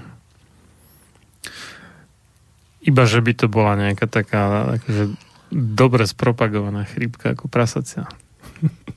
tak tam išlo Tamiflu na dračku, jak teplé rožky. Mnohé štáty nakúpili strašné zásoby, ktoré potom samozrejme expírovali, ale však výrobca dostal zarobiť. To je to hlavné. No, ako pre koho? No pre výrobcu, samozrejme. A pre tých, ktorí dostali provízie. No, takže máme, myslím, že celkom slušné dôvody. Domnievať sa, že povedzme, že v kombinácii e, horčík, vitamín D, vitamín C je na, či, či na chrypku, či na akékoľvek respiračné ochorenie, vrátane koronavírusov, vrátane tohto akože teda nového koronavírusu. A z roku 2019 alebo teda zo sklonku roku 2019 že je to oveľa lepší nápad než jednak akákoľvek vakcína alebo akákoľvek patentované liečivo rozumej nejaká umelá molekula, ktorá sa nikde v prírode nevyskytuje v tejto podobe a s ktorou ťažko povedať, ako si príroda poradí vo výsledku. Lebo tieto veci sú staré, dobre známe, osvedčené, x krát odskúšané a fungujú, tak prečo vymýšľať hlúposti za strašné prachy? Áno, a ešte by som tak e, dozhrnul, že aj v prípade, že bude nakoniec úspešne schválená aj nejaká vakcína proti COVID-19, tak e, v podstate nie je zdôvodniteľné plošné použitie, pretože ochorenie pre drvivú väčšinu ľudí nie je nebezpečné. E, tak je otázka, prečo Európska únia nakúpila už dopredu ešte skôr, než existujú 400 miliónov dávok. Keď tak. pre minimálne 350 z nich je to na nič. A ak nejaká vakcína e, príde na trh, tak bude založená na úplne novej technológii, nevyskúšanej, v podstate experimentálnej, ktorá geneticky e, nechcem povedať modifikuje, ale v podstate modifikuje činnosť buniek geneticky. Tak sa to dá presne povedať. No, no, spomínal som vyše 100... A niekedy modifikuje geneticky aj samotné bunky. Vyše 100 tých výskumných tímov, ktoré sa snažia vyrobiť vakcínu proti koronavírusu, tak niektoré sa to snažia aj tým klasickým spôsobom. Že jak... Takí sa objavili, tak toto mi uniklo. No, keď sa pozrie na ten siahodlhý zoznam, sú tam všelijaké. Hej. Okrem tých BCG, čo už nevyzerá až tak nádejne, jak som spomínal. A a tých, čo menia DNA, hostiteľa, alebo teda toho očkovaného človeka, tak boli tam aj takí, čo sa pokúšajú klasicky, ale o tom už vieme teda, že tie pokusy o vakcínu proti koronavírusom tým klasickým spôsobom, že zlyhali u zvierat, že tam síce vytvorili protilátky, ale práve toho nevhodného druhu a keď ich nakazili divokým koronavírusom, tak boli na tom tie zvieratka oveľa horšie, než keby očkované neboli. Takže toto si myslím, že sú vyhodené peniaze úplne zbytočne, ale Uvidíme. Plus fakt, že už je 30 mutácií koronavírusu v obehu. To, no, to, to je jedna vec, takže otázka je... Proti že, ktorému teda? Či, či, či tie vakcíny vôbec budú niečo platné? A dôležité je, že podobne ako tej prásacej chrípky môžeme zabudnúť na to, že by niekto bral zodpovednosť za bezpečnosť očkovania. Že ešte ľudia radi ako keby podpíšu revers, že sa zriekajú nejakého odškodnenia a nechajú sa zaočkovať, tí takí tí vyplašení. A podobne to bude aj tu. A myslím, že to aj Bill Gates hovoril, že to bude akože podmienkou nejakého plošného, lacného očkovania bude to, že nebudú výrobcovia za nič zodpovední. Ako keby teraz za niečo zodpovedný no, bol? Niekde možno trošku sú, ale toto bude úplne jasné, že nie. na tom základe bol predsa no a... stanovený aj ten akt odškodňovania, že výrobcovia áno, nebudú za nič zodpovední. A bude to taký jeden obrovský nepriznaný lekársky experiment, e, ktorý pravdepodobne nemá v dejinách medicíny obdobie, ako s ohľadom na to, že plánujú zaočkovať miliardy ľudí, takže pff, čo sa podľa mňa nakoniec asi nestane, ale tak uvidíme. No. Dobre, tak ďakujem veľmi pekne za účasť v tejto relácii, Peťo. Prajem ti všetko dobré do letných prázdnin. Príjemné, momentálne veľmi horúce popoludne želám. No a tak, a e, večerná relácia bude zo záznamu, takže tam a, budete ma síce počuť aj moju hostku, ale nebudete sa môcť dovolať ani dopísať a, a podobne budú zo záznamu aj ďalšie dve relácie o dva týždne, teda v nedelu 12. 7. 2020, takže naživo do počutia možno až ten ďalší termín 26. 7. 2020. Takže pekné leto aj vám, milí poslucháči. Táto relácia vznikla za podpory dobrovoľných príspevkov našich poslucháčov. I ty sa k ním môžeš pridať. Viac informácií nájdeš na www.slobodnyvysielac.sk Ďakujeme.